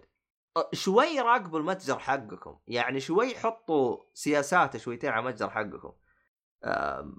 صراحة أنا بالبداية كنت أشوف الآيفون شوي يتفوق، لكن بعد تجربة الأندرويد كل الجوالات زي بعض، بس خذ اللي أنت يعجبك وامشي، كلهم زي بعض بالنهاية. إذا استخدامك مع استخدامك له حتتعود على واحد منهم. انتهى الموضوع، نقطة نهاية السطر. زي ما قلت لك أول شهر من استخدامي للأندرويد كنت نوعا ما منزعج. الآن صراحة ما راح أغير جوالي غير بعد 2 أو 3 سنوات، فبعد 2 أو 3 سنوات ما يندرى بأغير على كيف أشرح لكم، بأرجع أنت اللي عندك مش هواوي الجديد صح؟ آخر واحد نزل، ما هو آخر واحد نزل اللي قبله، لأنه أنا يوم شريته كان توه نازل ترى جوال اللي هو B20. هذا انا ما اشتريت اخر واحد حتى، والله شغلات الشباب قاعد يشرحوا لي عليه وما ادري شنو وكذا شغله، قال لي ما اهتميت حيل من الشغلات اللي قالوها. شغله واحده اللي فتت انتباهي شوي، انك تسوي بكل سهوله تسوي سكرين ميرور مع الشاشه اللي قدامك، شاشه بالبيت عرفت، اذا تبي تسوي سكرين ميرور بحيث انه، او اذا تبغى تصير بالشاشه كأنه بي سي، تشوف البرامج اللي عندك على الجوال كانها ايقونات على البي سي عندك عرفت، على الديسكتوب. فهذا بالنسبه صراحه حركات غير ترسل الفيديو عشان افهم فكرتك. انا ليش اجهزتي كلها ابل؟ حتى ما زلت اشتري يعني غير ابل. كان معي هواوي قبل فتره لكن ظهر انه خلاص اوقف اللايت يعني، وهذا برضه نصيحه يعني اي واحد بياخذ هواوي لا ياخذ اللايت، ما ينفع مواصفاته قليله والله شوف اللايت ترى ما احسن. اللايت هو نفس أجهزة هواوي بس ينزلوه يكون بسعر رخيص عرفت، وتكون مواصفاته قليلة. أوكي أنا اللي أقصده يا أبو شرف، أنت شفت شاشة الجوال عندك إيش فيها؟ تبغى تشوفها على الشاشة اللي عندك بالبيت سامسونج، هذه كل الأجهزة تقدر تسويها. لا بالآيفون ما يمديك على اليوتيوب، إذا خشيت اليوتيوب تقدر تسوي سكرين ميرور وشيء اللي تشغله في اليوتيوب تشغله عندك في الشاشة، لكن لا أبغى البرامج. لا الهرجة اللي أنا بقولها على كل أجهزة أندرويد يعني، مو بس يعني حق الهواوي اللي يتكلم عنه. إيه بالنسبة له يقول أن هذا شيء جامد، ميزة قوية وما أدري شنو. قلت له والله ما همتني حيل، لأنها يعني أقدر أسويها بالآيفون بس بسلك عرفت، لأنه مشكلة الآيفون أنا كانت معاناتي في شغلة إني أنقل الملفات، يعني انسجام ما بين الويندوز والأندرويد، هذا في انسجام تنقل ملفات فيديو صوتيات MP3 كل شيء تنقله بكل سهوله، لكن بالايفون كنت اعاني من الشغله هذه. اتفق معك، هذه حركه ترفع الضغط، تحتاج تنزل ايتونز يا أيوة. شيخ يجيب لك المرض والله يجيب لك المرض. فهو كان يقول إن أن هذا شيء مرن ينسجم مع كل الأنظمة، يعني النقطة حقت حامد. لكن إلى حد ما أنت طالما أن عندي الآن جوال آيفون فشيء يكون منعزل عن باقي شغلات صراحة، إلى حد ما هو منعزل. يعني بمعنى أني مثلا أنا بنقل ملفات، ليش بنقل؟ شنو أبي أغاني أحملها من اليوتيوب بالآيفون نفسه، في برامج تقدر تحملها من اليوتيوب. يحمل لك برنامج، يحمل لك مقطع صوتي من اليوتيوب مدته ساعة حق ألبوم كامل حق أي فرقة أنت تبي مثلا. غير كذا شنو مثلا ما أقدر أنا صراحة ما أستخدمه حق إذا تبي مثلا يوتيوب، مقاطع يوتيوب، النت هنا نفسه عندي شريحة LTE أخش على اليوتيوب إذا كنت بالجملة هذا وطقت اليوتيوب وأشوف المقاطع اللي أبيها. ما أقدر أستخدمه حق إني أشوف أفلام مثلا مدة ساعة ونص ساعتين. فهنا عاد ألجأ للينوفو، أنا عندي لينوفو ثاني تابلت هو اللي أستحط فيه شغلات اللي مثلا مقطع قليل أشبك باللينوفو على النت، بس إني أستخدمه حق سفريات ولا كذا يكون موجود معاي في الشنطة حقت اليد حتى إني أحط فيها مثلا زي ما ذكرت لك أفلام مقاطع طويلة أكون محملها وحاطها مدتها على ساعة وكذا، فتصير شاشة كبيرة وبكل سهولة إني أقدر أنقلها من اللابتوب أو من الكمبيوتر إلى لينوفو. مو مثلا الآيفون اللي حتى كنت أقول لأنه شوف فيها مشكلة، قال لي عشان سكيورتي يا أخي كذا مو أي واحد يقدر يخش على الآيفون، لازم يكون شيء أنت مصرح لأنه يخش على الآيفون ومشنو. قلت له يا اخي ما همني السكيورتي، انا بنقل ملفات وبس، انت سويت لي سكيورتي صعبت علي نقل الملفات، سوي اوكي حليت لي مشكله سكيورتي مثلا، وعلى اذا كانت مشكله بالنسبه لي ما كان اللي نفترض ان كلامه كانت مشكله، حليت لي مشكله سكيورتي وعقدت لي مشكله، سويت لي مشكله جديده اللي مشكله نقل الملفات هذه بس. لكن انا الى الان انسجمت صراحه، تاقلمت مع الوضع، خلاص صار الايفون سيستم بحد ذاته منعزل عن الانظمه الثانيه. هذا النقطة اللي أنا بوصل لها مع استخدامك لأي جهاز أي نظام، اجلس بس 3 شهور حتمشي مع النظام اللي يكون. يعني أنا نفس اللي صار لي بالأندرويد رفع ضغطي، لكن الآن أنا مشيت معاه، يعني الآن أصلا حتى أنا محتار، قلت الحين أنا لو أرجع لأسب يمشي معاي ولا لا ولا بدي زي أول. هي ممكنة بس إنها شوي صعبة. يعني أنا عشان أوضح، عندنا إحنا بالشبكات في أول شركة في الشبكات أو أكبر شركة في الشبكات اللي هي سيسكو ترى تقريبا نفس الايفون في شغله الشبكات، ان عندهم نظامهم بالهم ما يمديك تركب عليه الانظمه الثانيه. انت عندك مثلا نظام شبكه في معهد ولا في كليه ولا كذا سيسكو، وفي عندك نظام CCTV اللي هو نظام الكاميرات مثلا اكسس او هانويل البراند حقها، الى حد ما يمديك تشبك. ترى هذا نظام CCTV يبغى لك سيرفر بحاله، ما يمديك تشبك مع نظام الشبكه العاديه. فاذا تبغى نظام CCTV خذ لك براند سيسكو، كذلك تكون الكاميرات سيسكو عشان كلها تكون سيسكو فتركب مع بعض. فسيسكو زي كذا اللي لا احنا بحالنا نظامنا بحالنا، ما نبغى انظمه ثانيه تركب مع النظام حقنا زي الايفون تقريبا. لكن الى حد ما بالايفون ترى الى حد ما ممكنه، يعني عندك بعض الشباب يمكن احمد الى حد ما على ما اذكر انه كان يصور في الايفون ويمنتج في الايفون ويرفع وينقل ملفات بين الايفون وبين اللابتوب في بس بتنحاس برامج، تنزل برنامج بحيث انك تربط اللابتوب على اكسس بوينت اللي هو الراوتر وتربط الايفون حقك على نفس الراوتر، فتصير شبكه زي الشبكه كذا، فتنقل ملفات صور ولا فيديو ولا كذا عن طريق الشبكه هذه اللي انت سويتها. لكن ما هي سلسه، ما هو انك بلاج اند بلاي تشبك لك سلك الشاحن مثلا حق الايفون ومن هناك USB في اللابتوب وتنقل ملفات على طول. ماكو هالكلام هذا في الايفون، هذا مشكلته. عموما كويس انك ذكرت لي بنقطه، في نقطه مهمه، اذا انت شخص تهتم بالاكسسوارات هذه حطها 10 خطوط تحت 10 خطوط. تهتم بالاكسسوارات، يجيني شخص ويقول لي ايش تقصد؟ مثلا تشتري ساعة يد، سماعات، من الاشياء هذه الاكسسوارات. ترى بالايفون اكسسوارات شغاله بشكل افضل. يعني مثلا اذا انت تبغى ساعه، ترى افضل ساعه ذكيه حتى الان هي ساعه ابل بلا منازع. مره لا تجلس تشاور، مره تبغى ساعه ذكيه، افضل ساعه ذكيه حتى الان حقت ابل. حتى لدرجه اذا كان الموضوع هذا يهمك روح للايفون.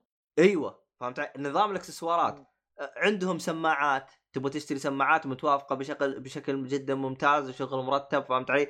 فيعني نظام ابل كيف نظامه في اشياء مكملات، فهمت علي؟ في مكملات تكمل الجهاز حقك، يعني هذا نظامهم. لكن اكسسواراتهم ممتازه، يعني ايوه اكسسواراتهم حقتهم جدا جدا ممتازه، فهمت علي؟ لكن نظام ابل نظام اندرويد، حتى ما ادري انت قلت الكلمه ولا احمد النحاس، كان نظام اندرويد تحسه اقرب الى انه يغنيك عن اللابتوب، تحسه لابتوب ما هو جوال، اقرب. فهمت علي؟ وانا اتفق معاه من هذه النقطه. يعني صراحه فعلا في اشياء كثير اسويها بجوالي، يعني بالايفون ما كنت اقدر اسويها. ما اقول لك انها ميزه ولا سلبيه ولا انك تحتاجها اوف لازم تشتري اندرويد عشانها، انا بس بقول لك انه شيء موجود. يعني انا دائما يوم افتح اليوتيوب وهذا اللي يرفع ضغطي يجيك يسوي يوريك المميزات اللي موجوده في الاندرويد اللي انت بحياتك ما تستخدمها. يا ابني انا ما ابغى مميزات زي كذا. يعني مثلا من ضمن المميزات مره اختي كانت تبغى كان عندها ملف وورد وتبغى تحوله PDF عشان ترسله للشركه عشان بتقدم من جوالي طق طق حولته PDF ورسلتها لها بالايفون. انا ما عمري سويت الحركه هذه. انا لو انه كان معي ايفون كان سويتها من الكمبيوتر حقي، بس كنت متعاجز اقوم بس بس وسويتها من جوالي. فهمت علي؟ يا اعطيك اياها من الان، ترى الحركه هذه سويتها مره واحده من اشتريت الجوال وما سويتها مره ثانيه. ما هو كونه خيار شيء حلو جدا، لان انت لا تنظر لها متعجز، انظر لها لا تبرى واللابتوب مو معك وفي أيوة شغله ضروريه تبغى ترسلها بوقتها. ايه شوف بنتك الايفون فيه ترى كرتانه اشتغلت، شوف يلعن شكل. المهم الايفون فيه بس شوف قصدي فيه موجود بس بالاندرويد ممكن اسهل اسهل واسلس، خلينا نقول زي كذا. فهمت علي؟ انا ما ابغى اجي بقول لك والله هذا تقدر تخترع فيه الذره وهذا ما تقدر تخترع فيه الذره. هذا نظام صراحه اكون صريح معاكم، كل التقييم اللي اشوفها باليوتيوب صراحه زباله، مع احترامي الشديد لكل شخص يقيم باليوتيوب. واكره حركات اللي يجيب لك جوال اندرويد وجوال ايفون اللي يقارنهم ببعض، شوف هذا اسرع هذا ما ادري كيف. يا كل تبن انت وقناتك الهرجه اللي يعني صراحه تجلس تقارن لي جوالين بسرعه البيانات هذه. صراحه بعض البرامج فعلا يرفع ضغطك من انها متوافقه. ومن ضمن البرنامج اللي انا اشوفه مو متوافق بجوالي ورافع ضغطي ومتعجب ليش مو متوافق بجوالي اللي هو جوجل خرائط، انه جوجل الخرائط اللي موجود في ابل حق جوجل شغال احسن من اللي موجود بالاندرويد.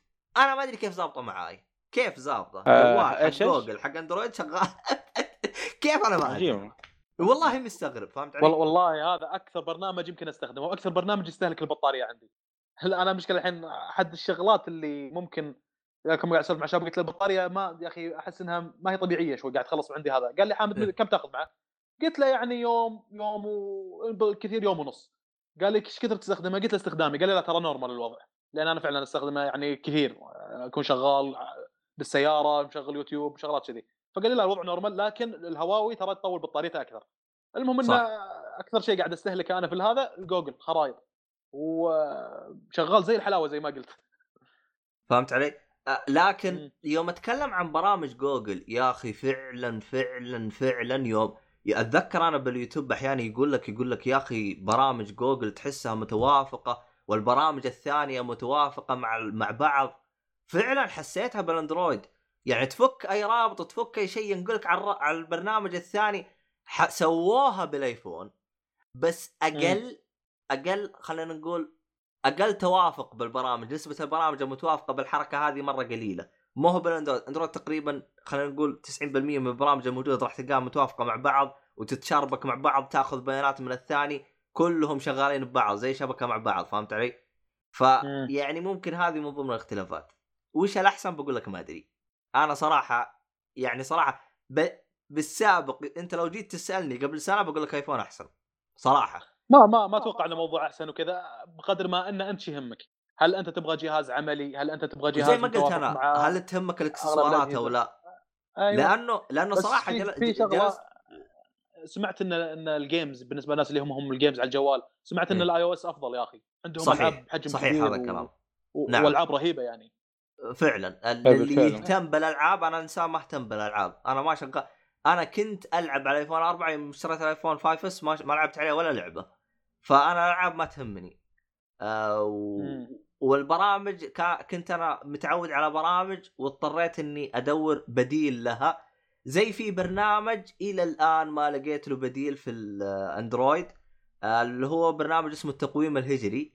برنامج تقويم الهجري هو مو بس تقويم، هو كمان يعطيك مواقيت للصلاة، يعطيك اتجاه القبلة، فيعطيك أشياء كثير. فهمت علي؟ فهو بالنسبة لي أنا برنامج واحد فيه كثير من الخصائص مرة عاجبني. أقدر أشوف التاريخ الهجري، أقدر مثلا خلينا نقول جاني فواز قال لي والله شو اسمه هذا، خلينا أعطي على سبيل المثال، قال لي مثلا خلينا نقول ب5 فبراير راح يصير كذا، اروح اشوف 5 فبراير وش يوافق من الهجري، افتح من التطبيق هذا عربي انجليزي، ايوه يحول لي من الهجري للميلادي، من الميلادي للهجري، فهمت علي؟ وكم كان قيمه الظاهر هو مجاني بس تدفع فيه كدعم، ودفعته انا والله دعمتهم والله. ما على فكره انا بدون برنامج استخدم انا ايش؟ لا يس بدون برنامج. وش تستخدم؟ كلندر نفسه. ها؟ تقييم نفسه نفس حالتي. اترك بس شوف التقويم الهجري انت حمله بجوالك بس وعطيني رايك فيه، ترى فيه مميزات مره رهيب. انا زي ما تقول تعودت عليه. عندي انا الان بالاندرويد اللي هو التقويم يكون هجري وميلادي محاطه هنا، فهمت علي؟ لكن التقويم الهجري انا كان مريحني لانه كان شوي احلى بالشكل وادق من هذا الكلام. ما علينا من هذا الكلام. ما لقيت له انا للان بديل على شو اسمه على الاندرويد للاسف، وانا هذا شيء محزنني. عموما هذه كانت تجربتي على الجوالين. ف يعني صراحه يوم حولت، هو صحيح على قولة قريبي قال تحويلك كان خايس، شفت كيف شيء خايس خلاك تحول اندرويد. فيعني هذا هو. كم صار لك بالاندرويد الان في الهواوي؟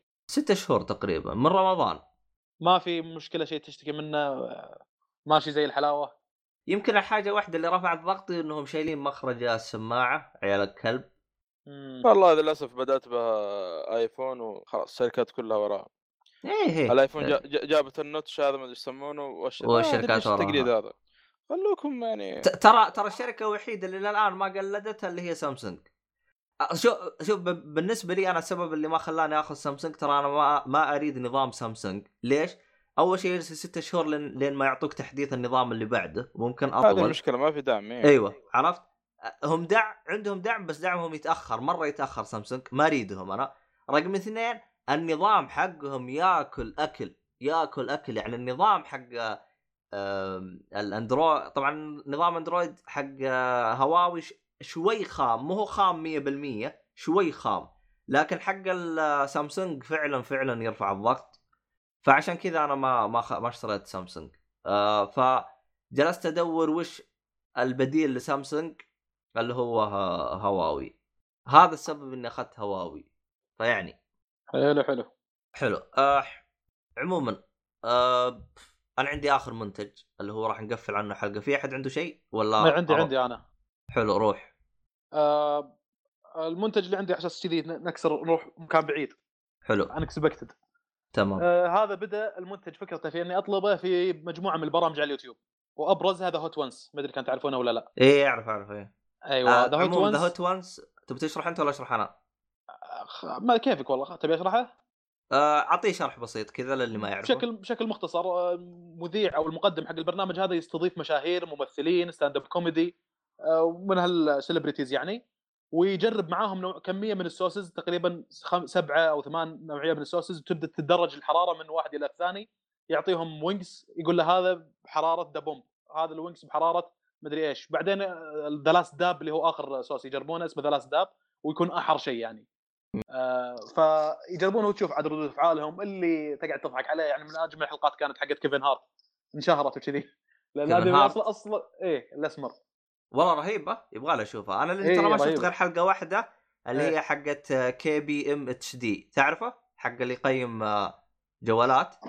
انا ما شفت غير الحلقه هذيك اللي يقيم جوالات، واحده اسمراني يقيم جوالات. شوف في كذا حلقه حلوه، انا شفت كميه من الحلقات. في عندك حلقه حقت كريس جيريكو حليوه زين، في عندك حلقه حقت براين كرانستون اللي هو والتر وايت يا اخي طالع من جد الادمي قوه قلب، ما يجرب صوصات حاره وعادي بالنسبه له، نفس نوعيه صوصات ناس ثانيين جربوها وقعدوا يحوسون من الحراره، لكن هو ما شاء الله عليه الستاندرد عنده مرتفع يعني. فهذه كانت حلوه حقت والتر وايت وحقت كيفن هارت، ضحك حقت كيفن هارت عاد حلو. طيب بتابع حقتين هذه. كانت في ماي تانج يقول ما احس بلساني من الحراره. فهذا فكرة البرنامج. صح ترى في اكتشفت انا كذا وانا اقلب باليوتيوب، اكتشفت انه في ذا هوت وانا النسخه السعوديه. شفتها انت ولا ما شفتها؟ ايه حق هذا الاسمر المتين شوي. ايه مدروش الشريف، نسيت اسمه. أيوة. والله ايه هو شفت كم حلقه. هو رهيب، هو يعجبني اداءه رهيب، بس حتى عجبتني مرة بحلقات كذا فتح بالبداية قال ترى إحنا نقلد هذا البرنامج تتعاطون معانا كاتبيها بالإنجليزي بالعربي. لا هو ترى كوميدي ناجح يعني هذا اللي قلت عنه، لأن في نادي جدة للكوميديا مقاطع لهم كثير على اليوتيوب على 5 دقائق وكذا، قليل منهم اللي يضحكون صراحة، قليل يعني من بين كل 5 واحد يطلع ها كويس. فهو من الناس الناجحين صراحة، في له كم يعني بيرفورمانس كويس أدى بشكل كويس يعني مضحك. بس أنا عجبتني بالنسخة السعودية الأشياء اللي استخدموها ما هو وينجز سمبوسة، هذه عجبتني هذه عجبتني صراحة عجبتني الفكرة حقتي، يعني ما راح نسخ لك إياها 100% لا، حط شيء مننا.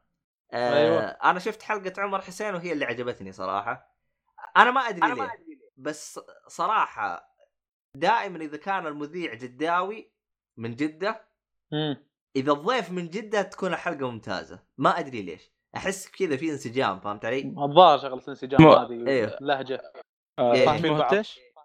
إيش قلت يا صاحي؟ اسم البرنامج بالإنجليزي The Hot Ones، حق العربي حقنا والله ما أدري وش اسمه، ما أدري اسمه والله، ما أدري وش اسمه والله حتى أنا والله ناسي بس اسمه طقطقة ما أدري حاجة، مسألة نقنقة هذا إيه الحمد لله وصلنا له.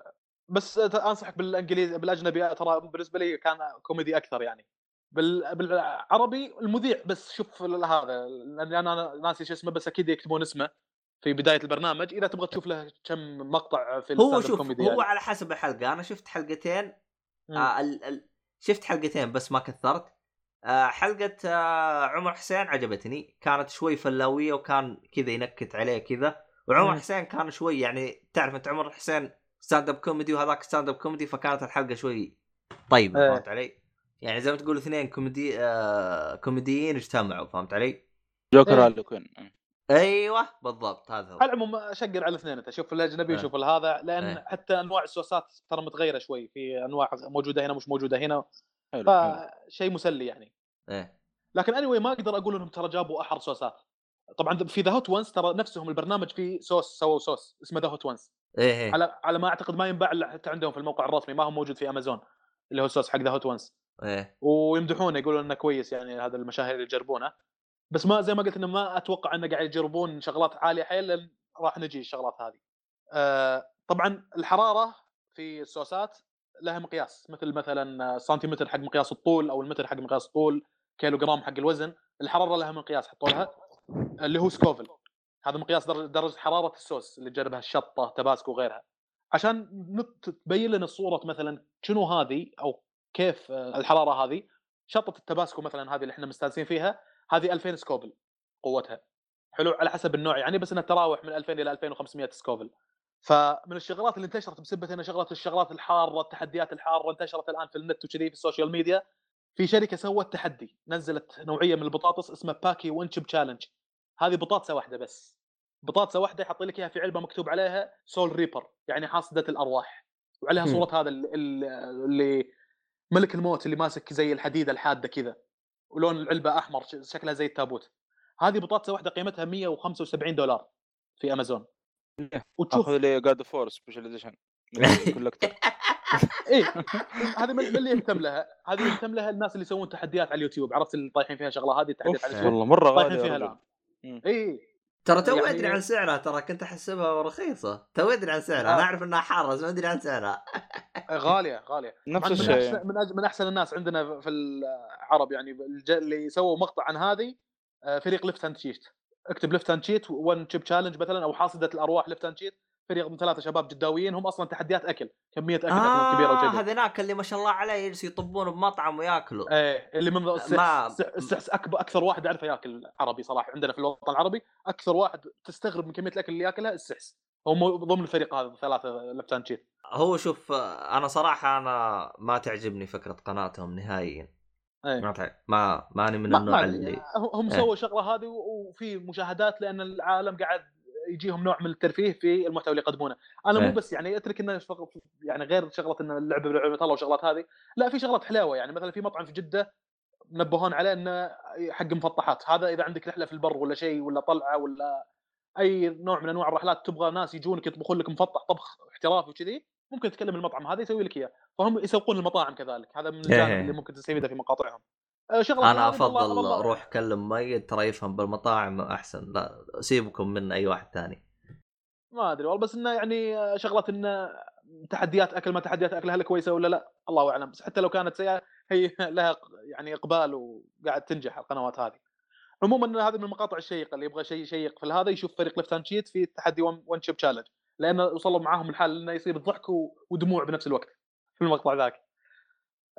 عموما نرجع لهرجتنا القديمه، احنا وش الشيء اللي اشتريته؟ اي جايك إيه؟ اللي شريته نوع من على بالي شرى هذه لا لا لا لا والله تدري شنو هذه انا شريت كذا نوع من انواع السوسات، لكن هذه انا قلت كم واحد من الشباب قلت له صحيح غاليه لكن ما عندي مشكله اطلبها، اذا تبي تجربها معي نطلب لنا حبتين مثلا. انا بجربها معك على حسابك، خلاص تعال اي يوم نجيب لنا حبتين ونجربها سوا، بس بشرف قبل لا تجربها شوف مفعولها على اليوتيوب، مو تقول له جربه بس.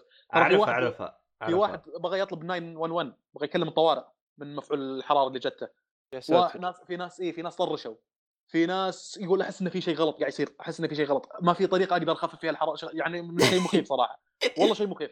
اسمعني يعني شوف، يعني اعطيك واحد مثلا، في واحد كندي اسمه فيرياس بيت، ايه قناه اسمها فيرياس بيت، في بيت الغاضب، سرعه اكل على كميه اكل على كذي، بس اكثر شيء هو برع فيه سرعه الاكل، كميه كبيره من الاكل او عاديه خلينا نقول، لكن يخلص لك اياها بثانيه، ويسوي تحديات حق سرعه اكل. هذا سوى الون شيب تشالنج، لو تشوف الحركات اللي سواها شوي وينجن يا شيخ من الحراره اللي هذا. اسمعني، حليب ثلج مدري شنو حطه بفمه عشان يخفف الحراره ولا هو قادر يسلم. انا باكلها، بس نبغى نجلس قريب بالمستشفى وواحد ياخذنا صالحي انت باتمان ناخذك عشان اذا الو ايه ترى قطع الصوت فجاه عندي. ايش قلت؟ بقول انت باتمان عشان تنقذنا. لا يا حبيبي تنقذ اذا جت قرحه ولا جت شيء، انت انقذنا، انت ما ربك تاكل معانا بس انقذنا، بس انت اجلس معانا كذا. شغل تومسون هذا اليوم ما في لا انقاذ ولا شيء والله ايه خلي مشكلتك تنكب نفسك تاكلك شيء حار مشكلتك. طب خلاص تم والله يعني عموما المتابعين اذا تبغوا هذا شو اسمه هذا، سووا تعليقات على الساوند كلاود وراح انزل لكم فيديو اذا تبغوا. يلا نكمل. انت بتاكلها انت من جدك؟ ايه ما بستهبل والله بستغرب يعني، لكن anyway انا قلت لك اذا انت تبغى واحد يخاويك بقول لك تم. ما جربتها يعني طيب. باقي انا لا وان شيب تشالنج هذا ما جربتها، لكن كنت اتوقع ان الحراره توصل معك ليفل بعدها خلاص انت تتخدر ما تحس بالالم مثلا إيه. كنت اتوقع كذا، لكن من اللي قاعد اشوفه في الفيديوهات لا ما في الكلام هذا. الحراره تستمر معك شغله 10 دقائق في البطاطس هذه، وشيء مؤلم يعني انا اذا ابو شرف شايف الفيديوهات هذه ايش هذا يا رجل، خلاص حلو اي يوم نجربها ان شاء الله سوا ونطق لنا مقطع ولا شيء بس خلوا خبز قريب منكم ولا اي شيء ولا لبن. ايوه احتياط اللي شريته شغله الصوصات هذه، نوع من انواع الصوصات اسمه بلاك مامبا، هذا عليه صوره حيه. بلاك مامبا ترى نوع من انواع الحياه، هذا قوته 4 مليون سكوفل. والله البطاطس كم طيب ترى من ما ادري والله ابو شرف، لكن البطاطس مجمعين فيها 3 انواع من انواع الفلفل اللي مو موجود عندنا. النوع الفلفل هذا الجديده اللي موجوده اللي العالم رايحين فيها اللي بذا هوت وانز وغيره، موجوده 3 انواع من انواع الفلفل مو موجوده عندنا، موجوده الظاهر بامريكا وبالمكسيك، اللي هي احر انواع فلفل اسمهم كارولينا ريبر وغوست بيبر وهابانيرو بيبر. هذه مش موجوده عندنا، يعني شيء جدا حار. بعض الناس يعتقد ان احر شيء الهنود، اكل الهنود، لا ترى هذه شغله احر نوع من انواع هذا موجود بامريكا. اول من اوائل الانواع اللي نزلت، واحد من الشباب كلمني قال لي على نوع من انواع الصوصات جربه، يقول لي ياخذون نقطه واحده بس ويخلطونها مع يعني ماء وخل وما ادري شنو على اساس انه يعطي طعم، بس يعطي حراره، يسمونه ذا ديفلز بلد يعني دم الشيطان. فلك ان تتخيل قوه الحراره هذه يعني. المهم اذا مت يا شباب اذكروني بالخير، يعني هذا اخر حلقه لي اللي راح تصير. لا اله الا الله، لا اله الكلام طبعا من توصل من مليون وفوق سكوفل راح تبدا تستغرب شوي من اللفل حق الحراره، انك اول مره تجرب شيء كذي. ترى شيء احر من الفلفل العادي اللي تاخذ عندنا في السوبر ماركتات، احر نوع من انواع الفلفل هذا لو تاكله شوف شلون يصير فيك. 1 مليون تقريبا اعلى من كذا لفل جديد من الحراره راح تجربه. فبلاك مامبا زي ما قلت 4 مليون. في دبوم كذلك شريتها، هذه 400 ألف. طبعا انت بتقول لي ليش يعني تتاخذ الشغلات هذه؟ ترى انا ما يعني اهتم من الحراره، يعني مش شغله هياط وحراره وبس، بقدر ما انا طعم، انا احب الشيء الحار، الاكل الحار مثل الاكل المكسيكي والاكل الهندي، احب النوعيه هذه من الاكل. فهي الصوصات هذه في لها مجال واسع، شيء مالح، شيء حامض، شيء حالي، شيء حرارته تستمر معك 5 دقائق، شيء حرارته تجيك على طول نفس ما الدوق تجيك على طول في البلعوم، وبعض الانواع ما تطول يعني، بس انها قويه قويه وخلاص تروح بعد دقيقه مثلا. فهذا النوع اللي انا شريتهم اللي هم بلاك مامبا 4 مليون ودبومب 400,000.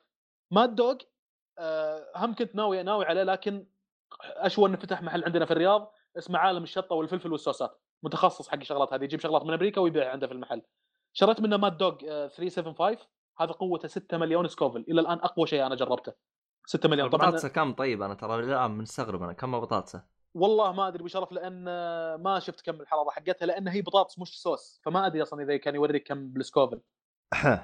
ايه ما انا متاكد لاني ما بحث عنها، لانها ما اتوقع انه يوريك اياها كم بالسكوفل، لازم ما قلت لك انها هي بطاطسه وليس صوص، هي الصوصات اللي يقيسونها بالسكوفل. لكن واو. اللي على ما اذكر ان فيها 3 انواع اللي ذكرتهم، كارولينا وغوست بيبر وهابانيرو. في المحل كذلك هذا يوريك ان انا ما قاعد ادور عن شيء الحار. المحل هذا اللي عندنا في عنده نوع اسمه ذا سورس، هذا 7.1 مليون سكوفل، هو قيمته في النت $120، لكن هذا اكستراكت يعني بيور قح، يعني حراره وبس، لا اتوقع انه في طعم لذيذ ولا شيء، الموضوع مجرد حراره يعني. هذا ما جربته طبعا، انا قلت اقصى شيء وصلت له اللي هو ماد دوغ اللي هو 6 مليون.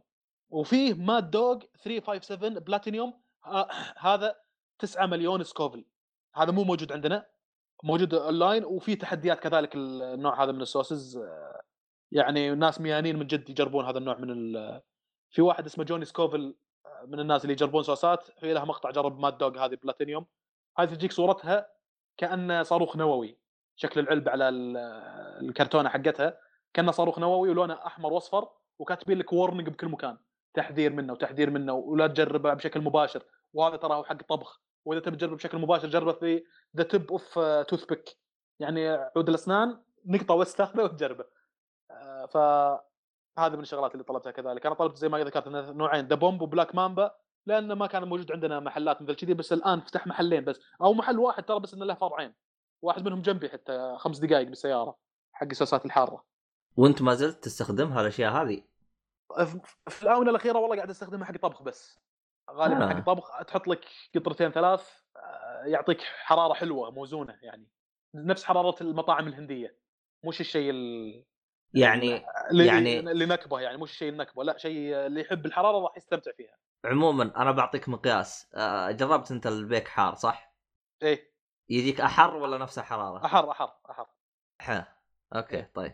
طبعا في واحد خليت حميد يجربه، جربناها مره، قال لي في واحد هندي ودي اخليه يجرب، لاني قلت له على انه في واحد ولد عمتي بالرياض وكذا وعنده صوصات حاره، قاعد يهايط قهرني، يقول لان يقول لي احنا الهنود حقين الاكل الحاره شنو يعني بتجيب لي شيء يخوف، احنا ناكله كذا قح في الهند في كيرلا ما ادري وين، يقول لي ايوه قدام نروح اخويك. رحنا له قال له عام نجيب لك فلافل عشان نحط لك عليها، جاب له حطيتها، اول ما اكلها الهندي وينقلب وجهه، والله ينقلب وجهه، هذا جت هذه هيكبس عرفتها ايوه الكلام يقطع بالكلام، وهذا تخر هذا وش قاعد يقول، استغرب انه في لفظ زي كذا من الحراره، قال ليه ما تعرف شلون تهايط عاد الحين من فتره لفتره يقول الحام، يقول وين خويك ذاك اللي عنده صوصات حاره ودي يجربها مره ثانيه. ف والله انبسط يعني هندي، اي هندي اللي حق حراره تفاجئ من الحرارات هذه، فكيف شغلات ثانيه. والله تصدق اول مره ادري انه انت مجرم حراره. طب اسمع، لا بافلو وينج، تعرف بافلو وينج صح؟ اي من اللي اعرفهم ترى انا ملفل في الحراره يعني. طب يعني حلو، بافلو وينج وصلت اعلى ليفل حق بافلو، وصلت على ليفل، واحيانا اقول له عطني صوص جانبي خارجي، لانه هو يجيب لك الوينجز يقول لك تبغاه مخلوط، ان نفس الوينجز يكون فيه الصوص، ولا تبغاه خليه برا، اقول له خله مخلوط بمثلا سويت جارليك اللي هو في عندهم صوص رهيب يعجبني اللي هو ثوم حالي شوي، وخلي وجيب لي برا احر نوع من السوزز اللي عندهم، احر عندهم اعتقد وصلوا 1 مليون. جربته 1 مليون؟ ايه احر نوع من هذا جربته، يجيب لي صوص خارجي واقط فيه الوينجز واكله، احر نوع عند بافلو وايد وينجز يعني. اخوي انا كم مؤيد، لقينا واحد عبيط، وينك يا مؤيد؟ فملفل انا يعني بالحراره صراحه، بس ما ادري خلاص انت قلت لي، لان ودي انك تشوف اكبر قدر ممكن من تحديات وان شيب تشالنج بشرف الموضوع. انا شفته وشفت الناس تصيح وشفت هذا، بس اذا انت بس تبغى واحد خوي يجرب معاك ابشر. طيب بس هذا هو تمت هذه. انا بالحاجه انا ما اعرف والله ما حقيت انك حق جريت حياتي يوم ان شاء الله. شوف لا شوف ترى انا في 2018 ترى سويت اشياء ترى في حياتي ما عمري توقعت اسويها يعني. مثلا ركبت قطار موت ما عمري ركبت، نزلت من قطار موت وانا عيط فهمت علي؟ انا ماني حق اشياء ترى حقت استهبال هذه، بس قلنا يلا بها بنسوي. طيب انت جربت بافالو وايد وينجز حرصوس عنده جربته؟ لا انا جربت اقل واحد حرق لي وعشان كذا انا هذا ثاني مره وثالث مره قاعد اسالك. شفت مقاطع فيديو، شفت مقاطع، لان يبغى لك تجرب هذه، ما على طول تروح تطب على وان تشيب تشالنج، يبغى لك تجرب شوي يعني وان تشيب تشالنج بالراحه. تبغاني البل بالحراره بعدين؟ اي لاني اقول لك هذا وان تشيب تشالنج بالراحه، دبلات احر صوص عند البافل وايد وينز صراحه احر. عرفت انا فاهم انا، بس يعني لو اني كذا اخذتها حقتها وجلسنا نتحمل الحراره حقت ابو ساعه وبس مو طيبه، هي تطول ربع ساعه تقريبا. ربع ساعه اي، بس انك خلال ربع ساعه هذه ما ادري بتعيط عيط اي الله ركزين يا جميل على قولة عادل امام. والله حعيط ترى ريقي نشف يا جماعه المستعد، لاني جالس الان جالس اتخيل وش راح يصير لي. عموما اعتقد انتم خلصتوا كذا، انا بس عندي اخر حاجه كذا ونقفل فيه، ولا باقي لكم اشياء تتسولفوا عنها؟ خلصت انا خلصت. صح اعتقد انت تكلمت عن شاومي، تكلمت عن سماعات، تكلمت عن كل شيء صح؟ لا الشاومي ما تكلمنا عنها. ما تكلمت عن شاومي؟ لا. طب خلنا نتكلم عن الجهاز حقي وانت انا ختم فيك. طيب الجهاز اللي انا بتكلم عنه والله جاني هديه، انا صراحه ما كنت اشتريه بس جاني هديه من شخص عزيز علي، شخص رهيب. انا ادري انه يسمع حلقات انا عبيط، لكن بقول لك شكرا. هو ناصر ما هو ناصر اللي تعرفه انت، ناصر اللي احنا نعرفه ناصر عقيل. طيب عقيلي عموما ناصر درى اني انا مسافر برا وراح ارسل لي كندل هديه، فجلست استخدم الكندل. هو رسل لي انا لي تقريبا 3 شهور او 4 شهور استخدم الكندل. ف صراحة أنا من أول أنا كنت أفكر أخذه، بس كنت يعني متردد من نقطة اللي هو هل راح يناسب عيني أو لا. أنا عندي مشاكل بالعين، إذا جلست أدقق فقط في القراءة يعني يوم أقرأ كتاب على الجوال عيوني تحرقني ما أقدر. كانت عندي اللي هو عندي مشكلة جفاف شويتين بالعين، فعشان كذا أنا عندي ما ألعب كثير واستعبط واجد، يعني مخفف شويتين لعب ومخفف استخدام الجوال من هذا الكلام، عشان هذه مشكلة. فمشكلتي فقط يوم أقرأ تحرقني عيني مرة كثير، لكن مع الكندل صراحة مرة الأمور طيبة يعني، لأنه الكندل تقدر تقول كأنه شاشة طافية وتقرأ منها، فكان جدا ممتاز. وهرجة البطارية معاه جدا ممتاز، يعني البطارية هم أصلا كاتبين البطارية تجلس معاك 4 أسابيع اللي هو شهر البطارية تجلس معاك. لكن صدقني يعني أعرف ناس كثير استخدموه، يعني حتى درجة تتذكر مز قال نسيت إنه الجهاز يرشحن من كثر ما إنه جلس معاه فترة ويستخدمه. طبعا صراحة بالنسبة لي أنا الشيء الوحيد اللي أنا أشوفه يتفوق، خصوصا أشوفه يعني يفيد مرة كثير، إذا أنت شخص تبغى تقرأ كتب بلغة أجنبية، خلينا نقول على سبيل المثال لغة إنجليزية، وحاب أنك تطور من لغتك. المميز هنا أنت ما يحتاج مثلا جت كلمة ما تعرفها تحط تحتها خط وتشيك بجوالك وتشوف إيش معناها، لا بمجرد أنك تضغط على الجهاز حيطلع لك ترجمة لها بالإنجليزي، وطبعا في لها ترجمة بالعربي. يدعم كتب عربية مجانية، عنده لستة كتب طيبة يعني يجي منها، فالجهاز يجي منه خصوصا من هرجة الترجمة. أنا هذه عجبتني. أيضا في حركة ممتازة، يعني مثلا إذا أنت حاب أنك فعلا تبغى تلفل بالفوكابيلري أو بالنسبة الكلمات اللي تعرفها باللغة الإنجليزية راح يناسبك هذا الشيء، لأنه الكلمات اللي أنت حتحط عليها الكلام حيعطيك ترجمتها، فيه زي لستة بالكلمات اللي انت بحثت عنها وما عرفتها، فيصير تقدر ترجع لها بعدين تشوف اللستة وتشوف هذا كله. فصراحة من هذه النقطة راح يفيدك مرة كثير. طبعا نقدر مثلا نتكلم عن اشياء ثانية، يعني مثلا انه حيشيل لك كتب مرة كثير. يعني مثلا خلينا نقول على سبيل المثال كتاب Game of Thrones كم صفحة فيه؟ 800 صفحة ولا كم Game of Thrones؟ والله ما أذكر. أخبر مرة في كتاب واحد من أخويا قال إنه 1000 صفحة وحاجة كذا، فكتاب راح يكون ثقيل. أما في الكندل لو تحط فيه أكثر من كتاب راح يكون نفس الوزن. هذه من تقدر تقول بعض سلبيات الكتب، لكن الكتب أجمل في إنك تقتنيها وتخليها معاك، تحس بكمية ماتيريال الورق ومن هذا الكلام. لكن في الكندل يعطيك تقريبا شعور كأنك بتستخدم ورق، لأنه الشاشة خشنة ما هي ناعمة، الشاشة الملمس حقها خشن كأنك تلمس ورق. فهذه حرق فيه تفاصيل رهيبة. طبعا هو له أكثر من جيريشن، في جيريشن 7 ومدري كم، أعتقد اللي معاي 7، ماني متذكر أنا الجينيريشن اللي معاي كم، بس ترى ما يفرق. لكن النسخة اللي معاي اسمها أمازون كيندل بيبر وايت، هذه النسخة اللي معاي. طبعا نزلت آخر نسخة نزلت اللي هي ووتر بروف، إذا تبغاها اشتريها، تقرأ تحت الموية. إيه تقرأ تحت الموية. الجهاز يجي منه فيه هرجة بعد، إذا كان أتذكر فواز ذكرها قبل، اللي هو هرجة إنك إذا تبغى تقرأ، إذا تبغى تحط ملاحظات على بعض الأسطر تقدر تحط طق وتحط تكتب ملاحظة. المميز الملاحظة تقدر ترجع لها بعدين. فيه ميزة رهيبة في إنه ما يكتب لك تحت أنت واصل صفحة رقم كم. أنا بالنسبة لي رهيبة لكن يكتب لك كم بالمية أنت وصلت، 10%، 20%، فهمت علي؟ كم بالمية أنت وصلت؟ إيه ما يكتب لك كم رقم الصفحة عشان ما تنخرع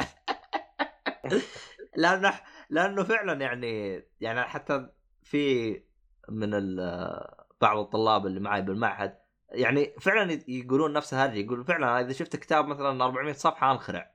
لكن هنا لا، ما يقول لك كم، بس يعطيك كم بالمية، فتتحمس تمشي معه. ما يجيك تقول تقعد تنزل تشوف كم عدد صفحات وين واصل أنت. والله حاولت أعرف، ما زبطت معي. فبسأل شو اسمه ناصر كلها طريقة، والله ما أدري أنا، ما بس طالما إني ما أدري زين أنا ما أبغى أعرف لا كونك أنت ذكرت إن نفس الملاحظة لاحظوها مجموعة من الشباب عندكم، معناته أنها ميزة أو إنها موجودة الشغلة هذه، سواء كانت ميزة ولا سلبية. يمكن بعض الناس لا يبي يعرف الرقم، لكنها ما أدري والله يمكن من خلال سيتنج ولا شيء تقدر تعدلها، الله أعلم. إيه ما حاولت أبحث أو أتفصل، لكن يعني لاحظتها وتكلمت مع كذا واحد قال لي وهذه الحركة مرة رهيبة تخليني أدهر بكتاب. في عندهم حركة رهيبة يكتب لك كم ساعة راح يستغرق، ما يكتب لك الصفحات، يكتب لك كم ساعة. طبعا كم ساعة للناس اللي ما شاء الله يعني تقرأ بشكل على طول، يعني مثلا في كتاب الظاهر انه 300 صفحة قال تخلصه ب5 ساعات، جلست اناظر قلت الله مرة قليلة. عموما كتاب انا اقرأ منه 3 صفحات 4 صفحات كل يوم وحاجة زي كذا، لا ما خلصته. فيعني في أشياء زي كذا. طبعا هو دعم اللغة العربية قريب، إنه نزلوا له كتب باللغة العربية والأشياء هذه كلها. يعني كتاب يعني نوع الجهاز نوعا ما جيد. قيمته تقريبا 600 ريال. إذا تبغى نصيحتي اشتري مستخدم. أنا لقيت في أنا لأن جلست أبغى أشتري واحد لأختي، ففتحت اي باي لقيته على، طبعا هو قيمته بالباوند 110 باوند حاجه زي كذا. فتحت اي باي كذا بشكل سريع لقيته يبيعوه على 50 باوند، نص قيمته مستخدم.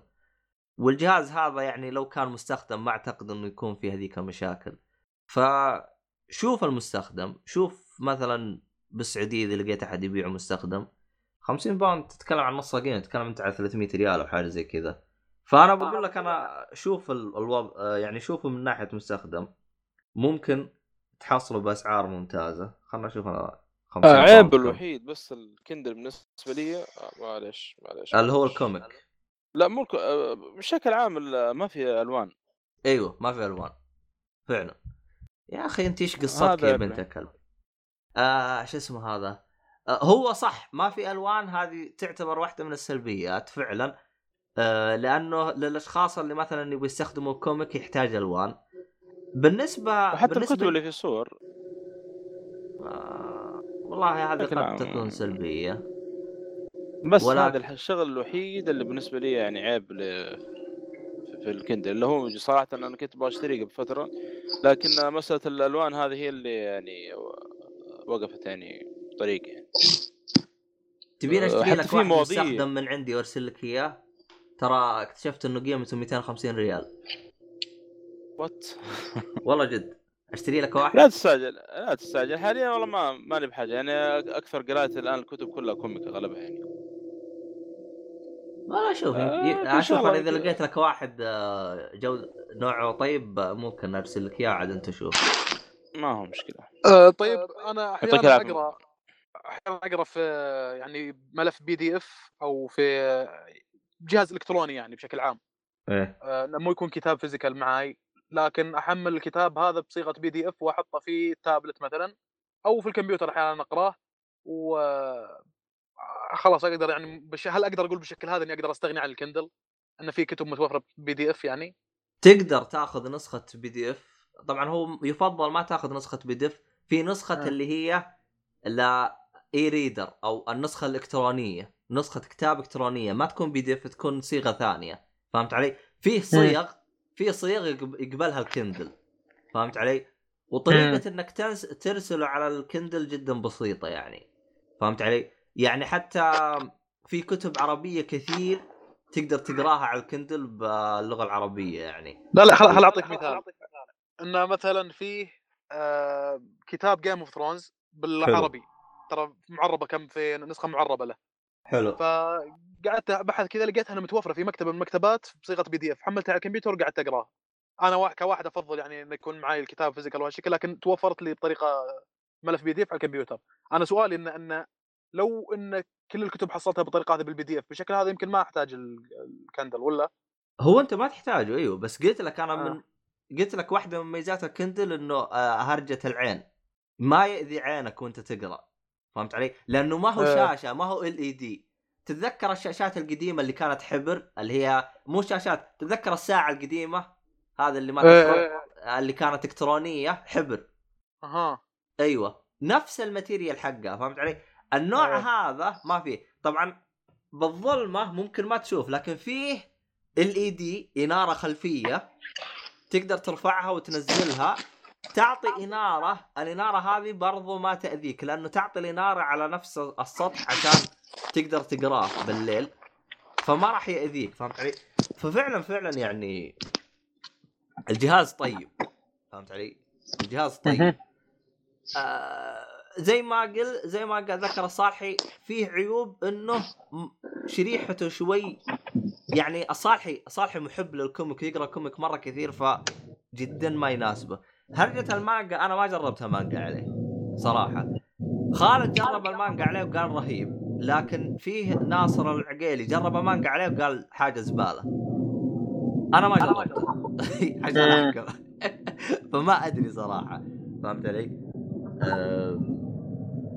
كان ودي والله صراحة أن أجرب مانجا عليه وأقرأ، لكن ما جربته. فيعني من أقوى ميزتين صراحة كميزات إيجابية، أنه يوفر عليك مساحة، خاصة إذا أنت كنت قارئ نهم تقرأ كمية كبيرة، فهذا يوفر عليك مساحة. والميزة الثانية أنه بورتبل، هذه يمكن أقوى ميزتين في الكندل.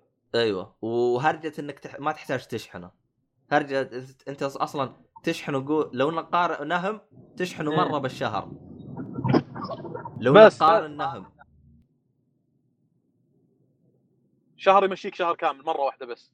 هذا إذا أنت قارئ نهم، إذا أنت زي يمشيك 3 شهور.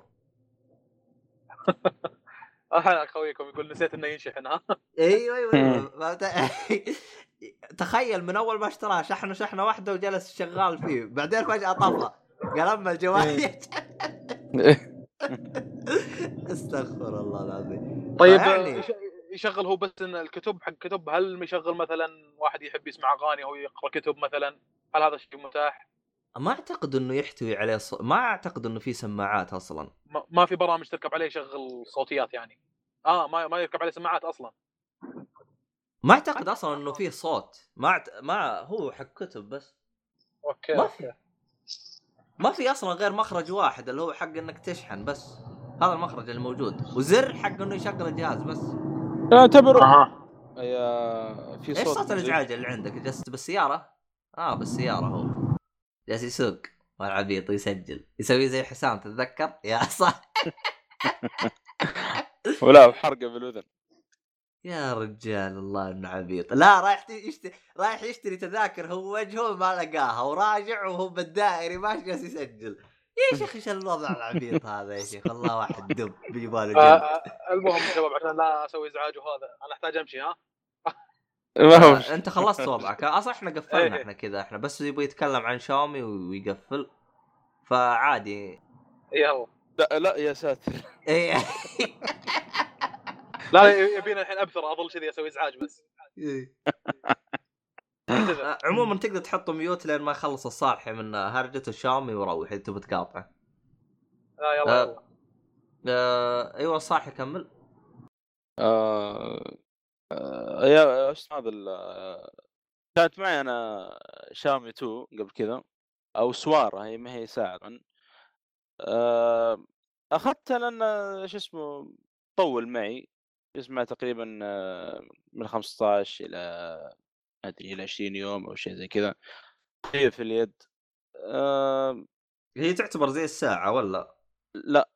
السواره هي ما هي فيها شاشه صغيره فيها يعني صغير. يعني تطلع لك الساعه كم هي؟ اكيد احس به. تمام. ايش اللي كان في شاومي 2 يعني يفرق عن الجديده؟ شاومي 2 كان اذا جاك تنبيهات كان اذا جاك تنبيهات او اشعار مثلا على الجوال، مثلا نقول رساله واتس او شيء، كان يطلع لك بس انه جتك رساله واتس، ما يعطيك رساله كامله او يعطيك شعار بس الواتس. اذا جتك مكالمه ما يعطيك اسم المتصل، لا يجيك شعار انه في واحد بيتصل. الجديده لا، الجديده يعني فوق الميزات اللي كانت موجوده في 2 كان طبعا تقيس نبض القلب والنوم، معدل نومك. القديمه ما فيها الحركات هذه؟ فيها وفي الخطوات وما نعرف ايه وكم حركت وكم ما نعرف ايه.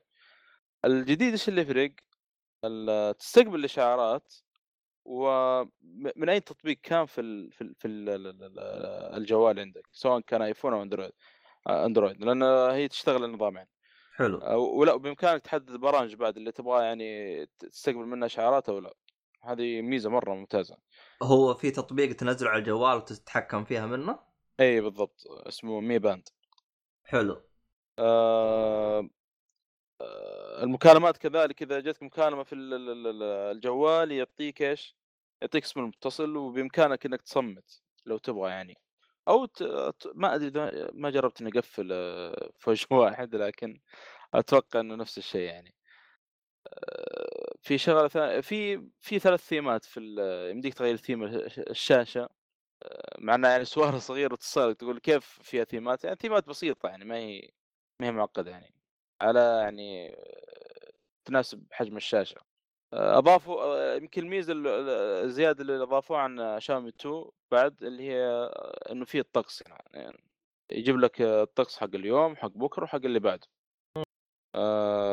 والله ممتاز. انا اخذته صراحه في هذا في الفرايداي كان سعره تقريبا 150 ريال وعلى خصم تقريبا 112 ريال واخذته بسعر 93 ريال.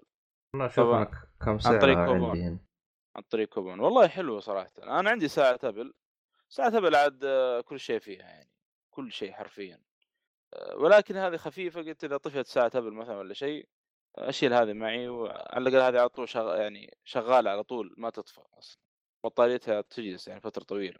يعني انت تستخدم الثنتين؟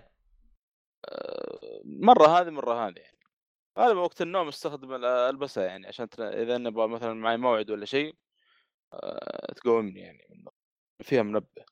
ساعة ابل صعبه شويه بالنترام فيها مزعجه احس شويتين. اما ما ادري كيف اقول لك، ساعة يعني ما ادري ما هو زي السوار يعني تكاد تحس فيها في يدك يعني. يعني بالنسبة لك ساعة أبل يوم تنام فيها تضايقك شويتين؟ مو يعني تقدر تقول، مع أنه كد نمت فيها أكثر من مرة قبل كذا يعني، لأن بعض الأحيان أكون يعني أصحى الوقت متأخر في الليل وأبغى أصحى الصبح عشان الدوام، فأنام فيها عشان تقومني من النوم. إيه لأنها تجلس تهز يولز. إيه بالضبط. والله حلو، أنت تقول تبغى هدية ترى ممتاز. والله أنا لقيتها. ما أدري كم سعر عندكم. 27 باوند، بس أعتقد أنا لو أدخل يبي بلقاها أرخص. والله يبي هنا نعمة. 27 باوند يا جماعة الغير، بأمازون قيمتها تقريبا بريال سعودي 130 ريال. لا إحنا أنا شريت من السوق دوت كوم ترى على الفكرة. أوه. يعني مرة بلاش سعره. طب خلنا أشيك بشكل سريع على مقامن الماء على فكرة برضه، نسيت ما أقول الشيء هذا. إيه. بس انت ذكرت نقطة مهمة انها تشتغل على نظام اندرويد وهذا وكل حاجة. ايه هذه برضو ميزة حلوة على فكرة، على ما سمعت وقرأت تقريبا هي الآن الأولى يعني في مجال الساعات أو شيء. يحق له لأن ساعة السعر رخيصة يعني، كم يعني أكثر شيء بتدفعه تقريبا نقول 140-130 ريال، ممكن أقل حتى. وفوق ذلك تشتغل على النظام يعني لو معك اندرويد ما تبغى مثلا ساعة هواوي ولا شيء، تبغى شيء خفيف، هذه مرة مناسبة يعني. أنا أهم ميزة عندي في الساعات أو في السوارات يعني بشكل عام إيه؟ أنها تطلع لي إشعارات الجوال، الرسالة بالنص مثلا سألت رسالة السلام عليكم، تطلع لي كذا في الشاشة السلام عليكم، وهذا بالفعل هذا يسوي السوار. إشعار مثلا جاك جانا تنبيه من التطبيق مثلا نقول حق أخبار، جيب لي نفس الإشعار في الجوال، جيب لي في الشاشة إذا كان في نص يعني مثلا. هذه مرة ميزة يعني كبيرة صراحة، وعلى سوارة زي كذا وشاشتها صغيرة وتطلع لك الكلام هذا يعني شيء ممتاز. ويعني اللي يدخل الموقع أرسلت الرابط لك حتشوف كذا في البداية يطلع لك إشعارات الرسائل. إيه أنا شفتها والله، طلعت يعني رغم أنها تعتبر زي براند بس اللعبة يعني الساعة ممتازة جدا طيبة. شوف لو تشوف الموقع يقول لك تجلس معك من 15-20 يوم اذا شليت اذا لغيت شو اسمه ذا كاس نبضات القلب، تجلس معك من 3 أيام 9 أيام اذا كانت فعاله. هذه حقة نبضات القلب بالفعل تجلس معك من 3 إلى 9 أيام تقريبا، لان هذه مفعله حقة كاس النبضات من 3 إلى 9 أيام يعني. طيبه مره طيبه، أنا غالباً تشحنها 7 أيام 8 أيام يعني. طيب يعني غالباً تشحنها كل أسبوع مرة غالباً. إيه تقريباً. طيب شو اسمه؟ وما يطول شحنها. يوم تجي تشحنها كم تقريباً تجلس ساعة؟ ما يطول، ممكن ساعة ممكن حتى أقل، ما تطول، بسرعة تشحن. والله احتمال إني أشتريها لأن والله سعرها مرة رخيص. لا ممتازة، أنت شوف الموقع، أدخل وقرأ المواصفات، صدقني 100% إنك تشتريها 100%. لا انا شايف الموقع انا بس انا ما ادري انا هل لو اشتريتها من موقع راح يكون فيها سعر زي تخفيض ولا نفس امازون؟ والربل حق الساعه ترى مديك تغير عد اشكال وانواع. ايه جالس اشوف يعني مو بس ربل، هذه الجلده لا حتى مديك سوارات حديد او تقريبا من الساعه تبل يعني. يمكن ساعه تبل احلى ميزه فيها عن الساعات الباقي يعني كثرة اكسسوارات يعني. اقول تقريبا هذا نفس الشيء ترى هنا.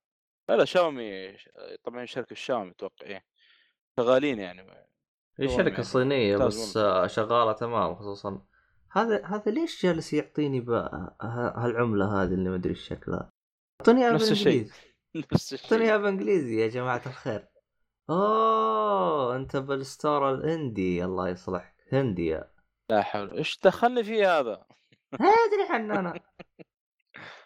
لانه اول شيء طلع لي في فرانك ولا ما ادري وش شيء هو لوكيشن. الله يعين شكلك يا شيخ. ذكرت شغله تحت اللي اخر شيء في شغلات حلوه في الساعه لما بحثت عنها، لكن شكله والله اعلم انه يتطلب لازم جهاز اندرويد. انا والله ما بحثت تمام، لكن الفيديو اللي شفته يعني كان مستخدم جهاز اندرويد. في برامج تحملها تخليك تتحكم بالاغاني وشغله ثانيه والله ماني فاكر عن طريق السواره. انا اشوف صراحه شيء مهم هذا، خاصه انا اكثر شيء اسمع الاغاني والساوند تراكات هذه عن طريق جوالي يعني. كل كل شوية أطلع جوالي وأعدل ومثلا أقدم ولا أروح ألبوم ثاني شغلة. فيعني على سوارة زي كذا بديك تتحكم شيء عجيب. فيها زي ما تقول تبس أو حاجات كثيرة. عموما أنا السعر لقيته واحد سواء في موقعهم أو في أمازون حتى في شو اسمه إيباي نفس السعر واحد ما مطير. رغم أنها نازلة الساعة في جولاي فالمفروض يعني يكون في سعر أقل أو مع على الأقل لأنه فترة كريسمس المفروض إيش تكون الأسعار تخفيضات وحركات زي كذا. تخفيضات إلا ما شفت حقت كريسمس يعني ما أدري. هو شوف في تخفيضات اللي هي نهاية السنة على واحد قلوا له واحد إيش يناير إيه واحد يناير اللي هي رأس السنة يسمونها. ايوه في تخفيضات اللي تخفيضات راس السنه غالبا تكون شغل مرتب. ف والله اني تحمست احتمال كذا اطلب لي احتمال اجربها قبل لا اشتري الساعه حق لانه انا جالس افكر فيها اللي هي ساعه قول معي هواوي واتش جي تي لكن يعني زي ما تقول شاومي تقريبا بتعطيني نفس المميزات حقت هواوي واتش ساعه اصلا حتى اتذكر في واحد يعني يوم جالس اشوف التقييم قال شوف يعني انت عشان لا تجلس تخطي بالساعه هذه الساعه هذه زينه ما قلنا لا لكن تراها اعتبرها فقط موشن تراكر يعني حاجه حقت يسوي لك تراك تقريبا نفس وظيفه شاومي يعني فيها نظام الرسائل وزي كذا بس قال يعني نظام بدائي ويحتاج شويه تحديثات لأنه نظام الساعة ما هو نظام قول معي ما هو نظام اندرويد نظام خاص بش اسمه هواوي فاهم علي فراح تلاحظ بعض البرامج ما هي مدعومة بالساعة لأنه نظام خاص بهواوي ما هو نظام خاص بهواوي ما هو كذا بس شوف عاد الحين تو بعد دخلت مقطع فيديو شفت انر باند 4 ما ادري شو وضع هذه لكن غالبا انر باند 4 قصدك من هواوي ما ادري لكن ما ادري كيف التحديثات لان هذه ترى بين فتره وفتره تنزل تحديثات وتغير كم شغله يعني او يضيفون او اصلاحات يعني بشكل عموما راح احط لكم رابط شاومي بالوصف راح ابحث عن الموضوع هذا وانا اشوف كيف الوضع تمام ها خيار جيد والله طولنا يا رجل كم ساعه والله الظاهر لنا 3 ساعات نسجل والله 3 ساعات ونص 3 ساعات احنا وقفنا مدري كم بس يعني لنا فتره طويله نسجل. عموما هذه الحلقه كنا جالسين نسولف عن اشياء جربناها واشياء اشتريناها اشياء غريبه سوينا كذا. اتمنى ان يعني الحلقه عجبتكم شاركونا آراءكم ايش اللي عجبكم ما عجبكم اصلا ترى يعني كانت المفروض حقه تكون اقل لانه احنا كنا مخططين نتكلم عن كل شيء اشتريناه 10 دقائق 20 دقيقه بس شفت اللي سالفه ورا سالفه هذاك دخلنا باللابتوبات قام يتذكر الماضي كل مين دخل ومسمي اللابتوب حقه ما ادري ايش الاسم حقه هذا لا حول ولا قوة إلا بالله. أنت عمرك سميت جهاز عندك؟ أنا بساسك سميته لكن جهاز لا. تحسه مريض ها؟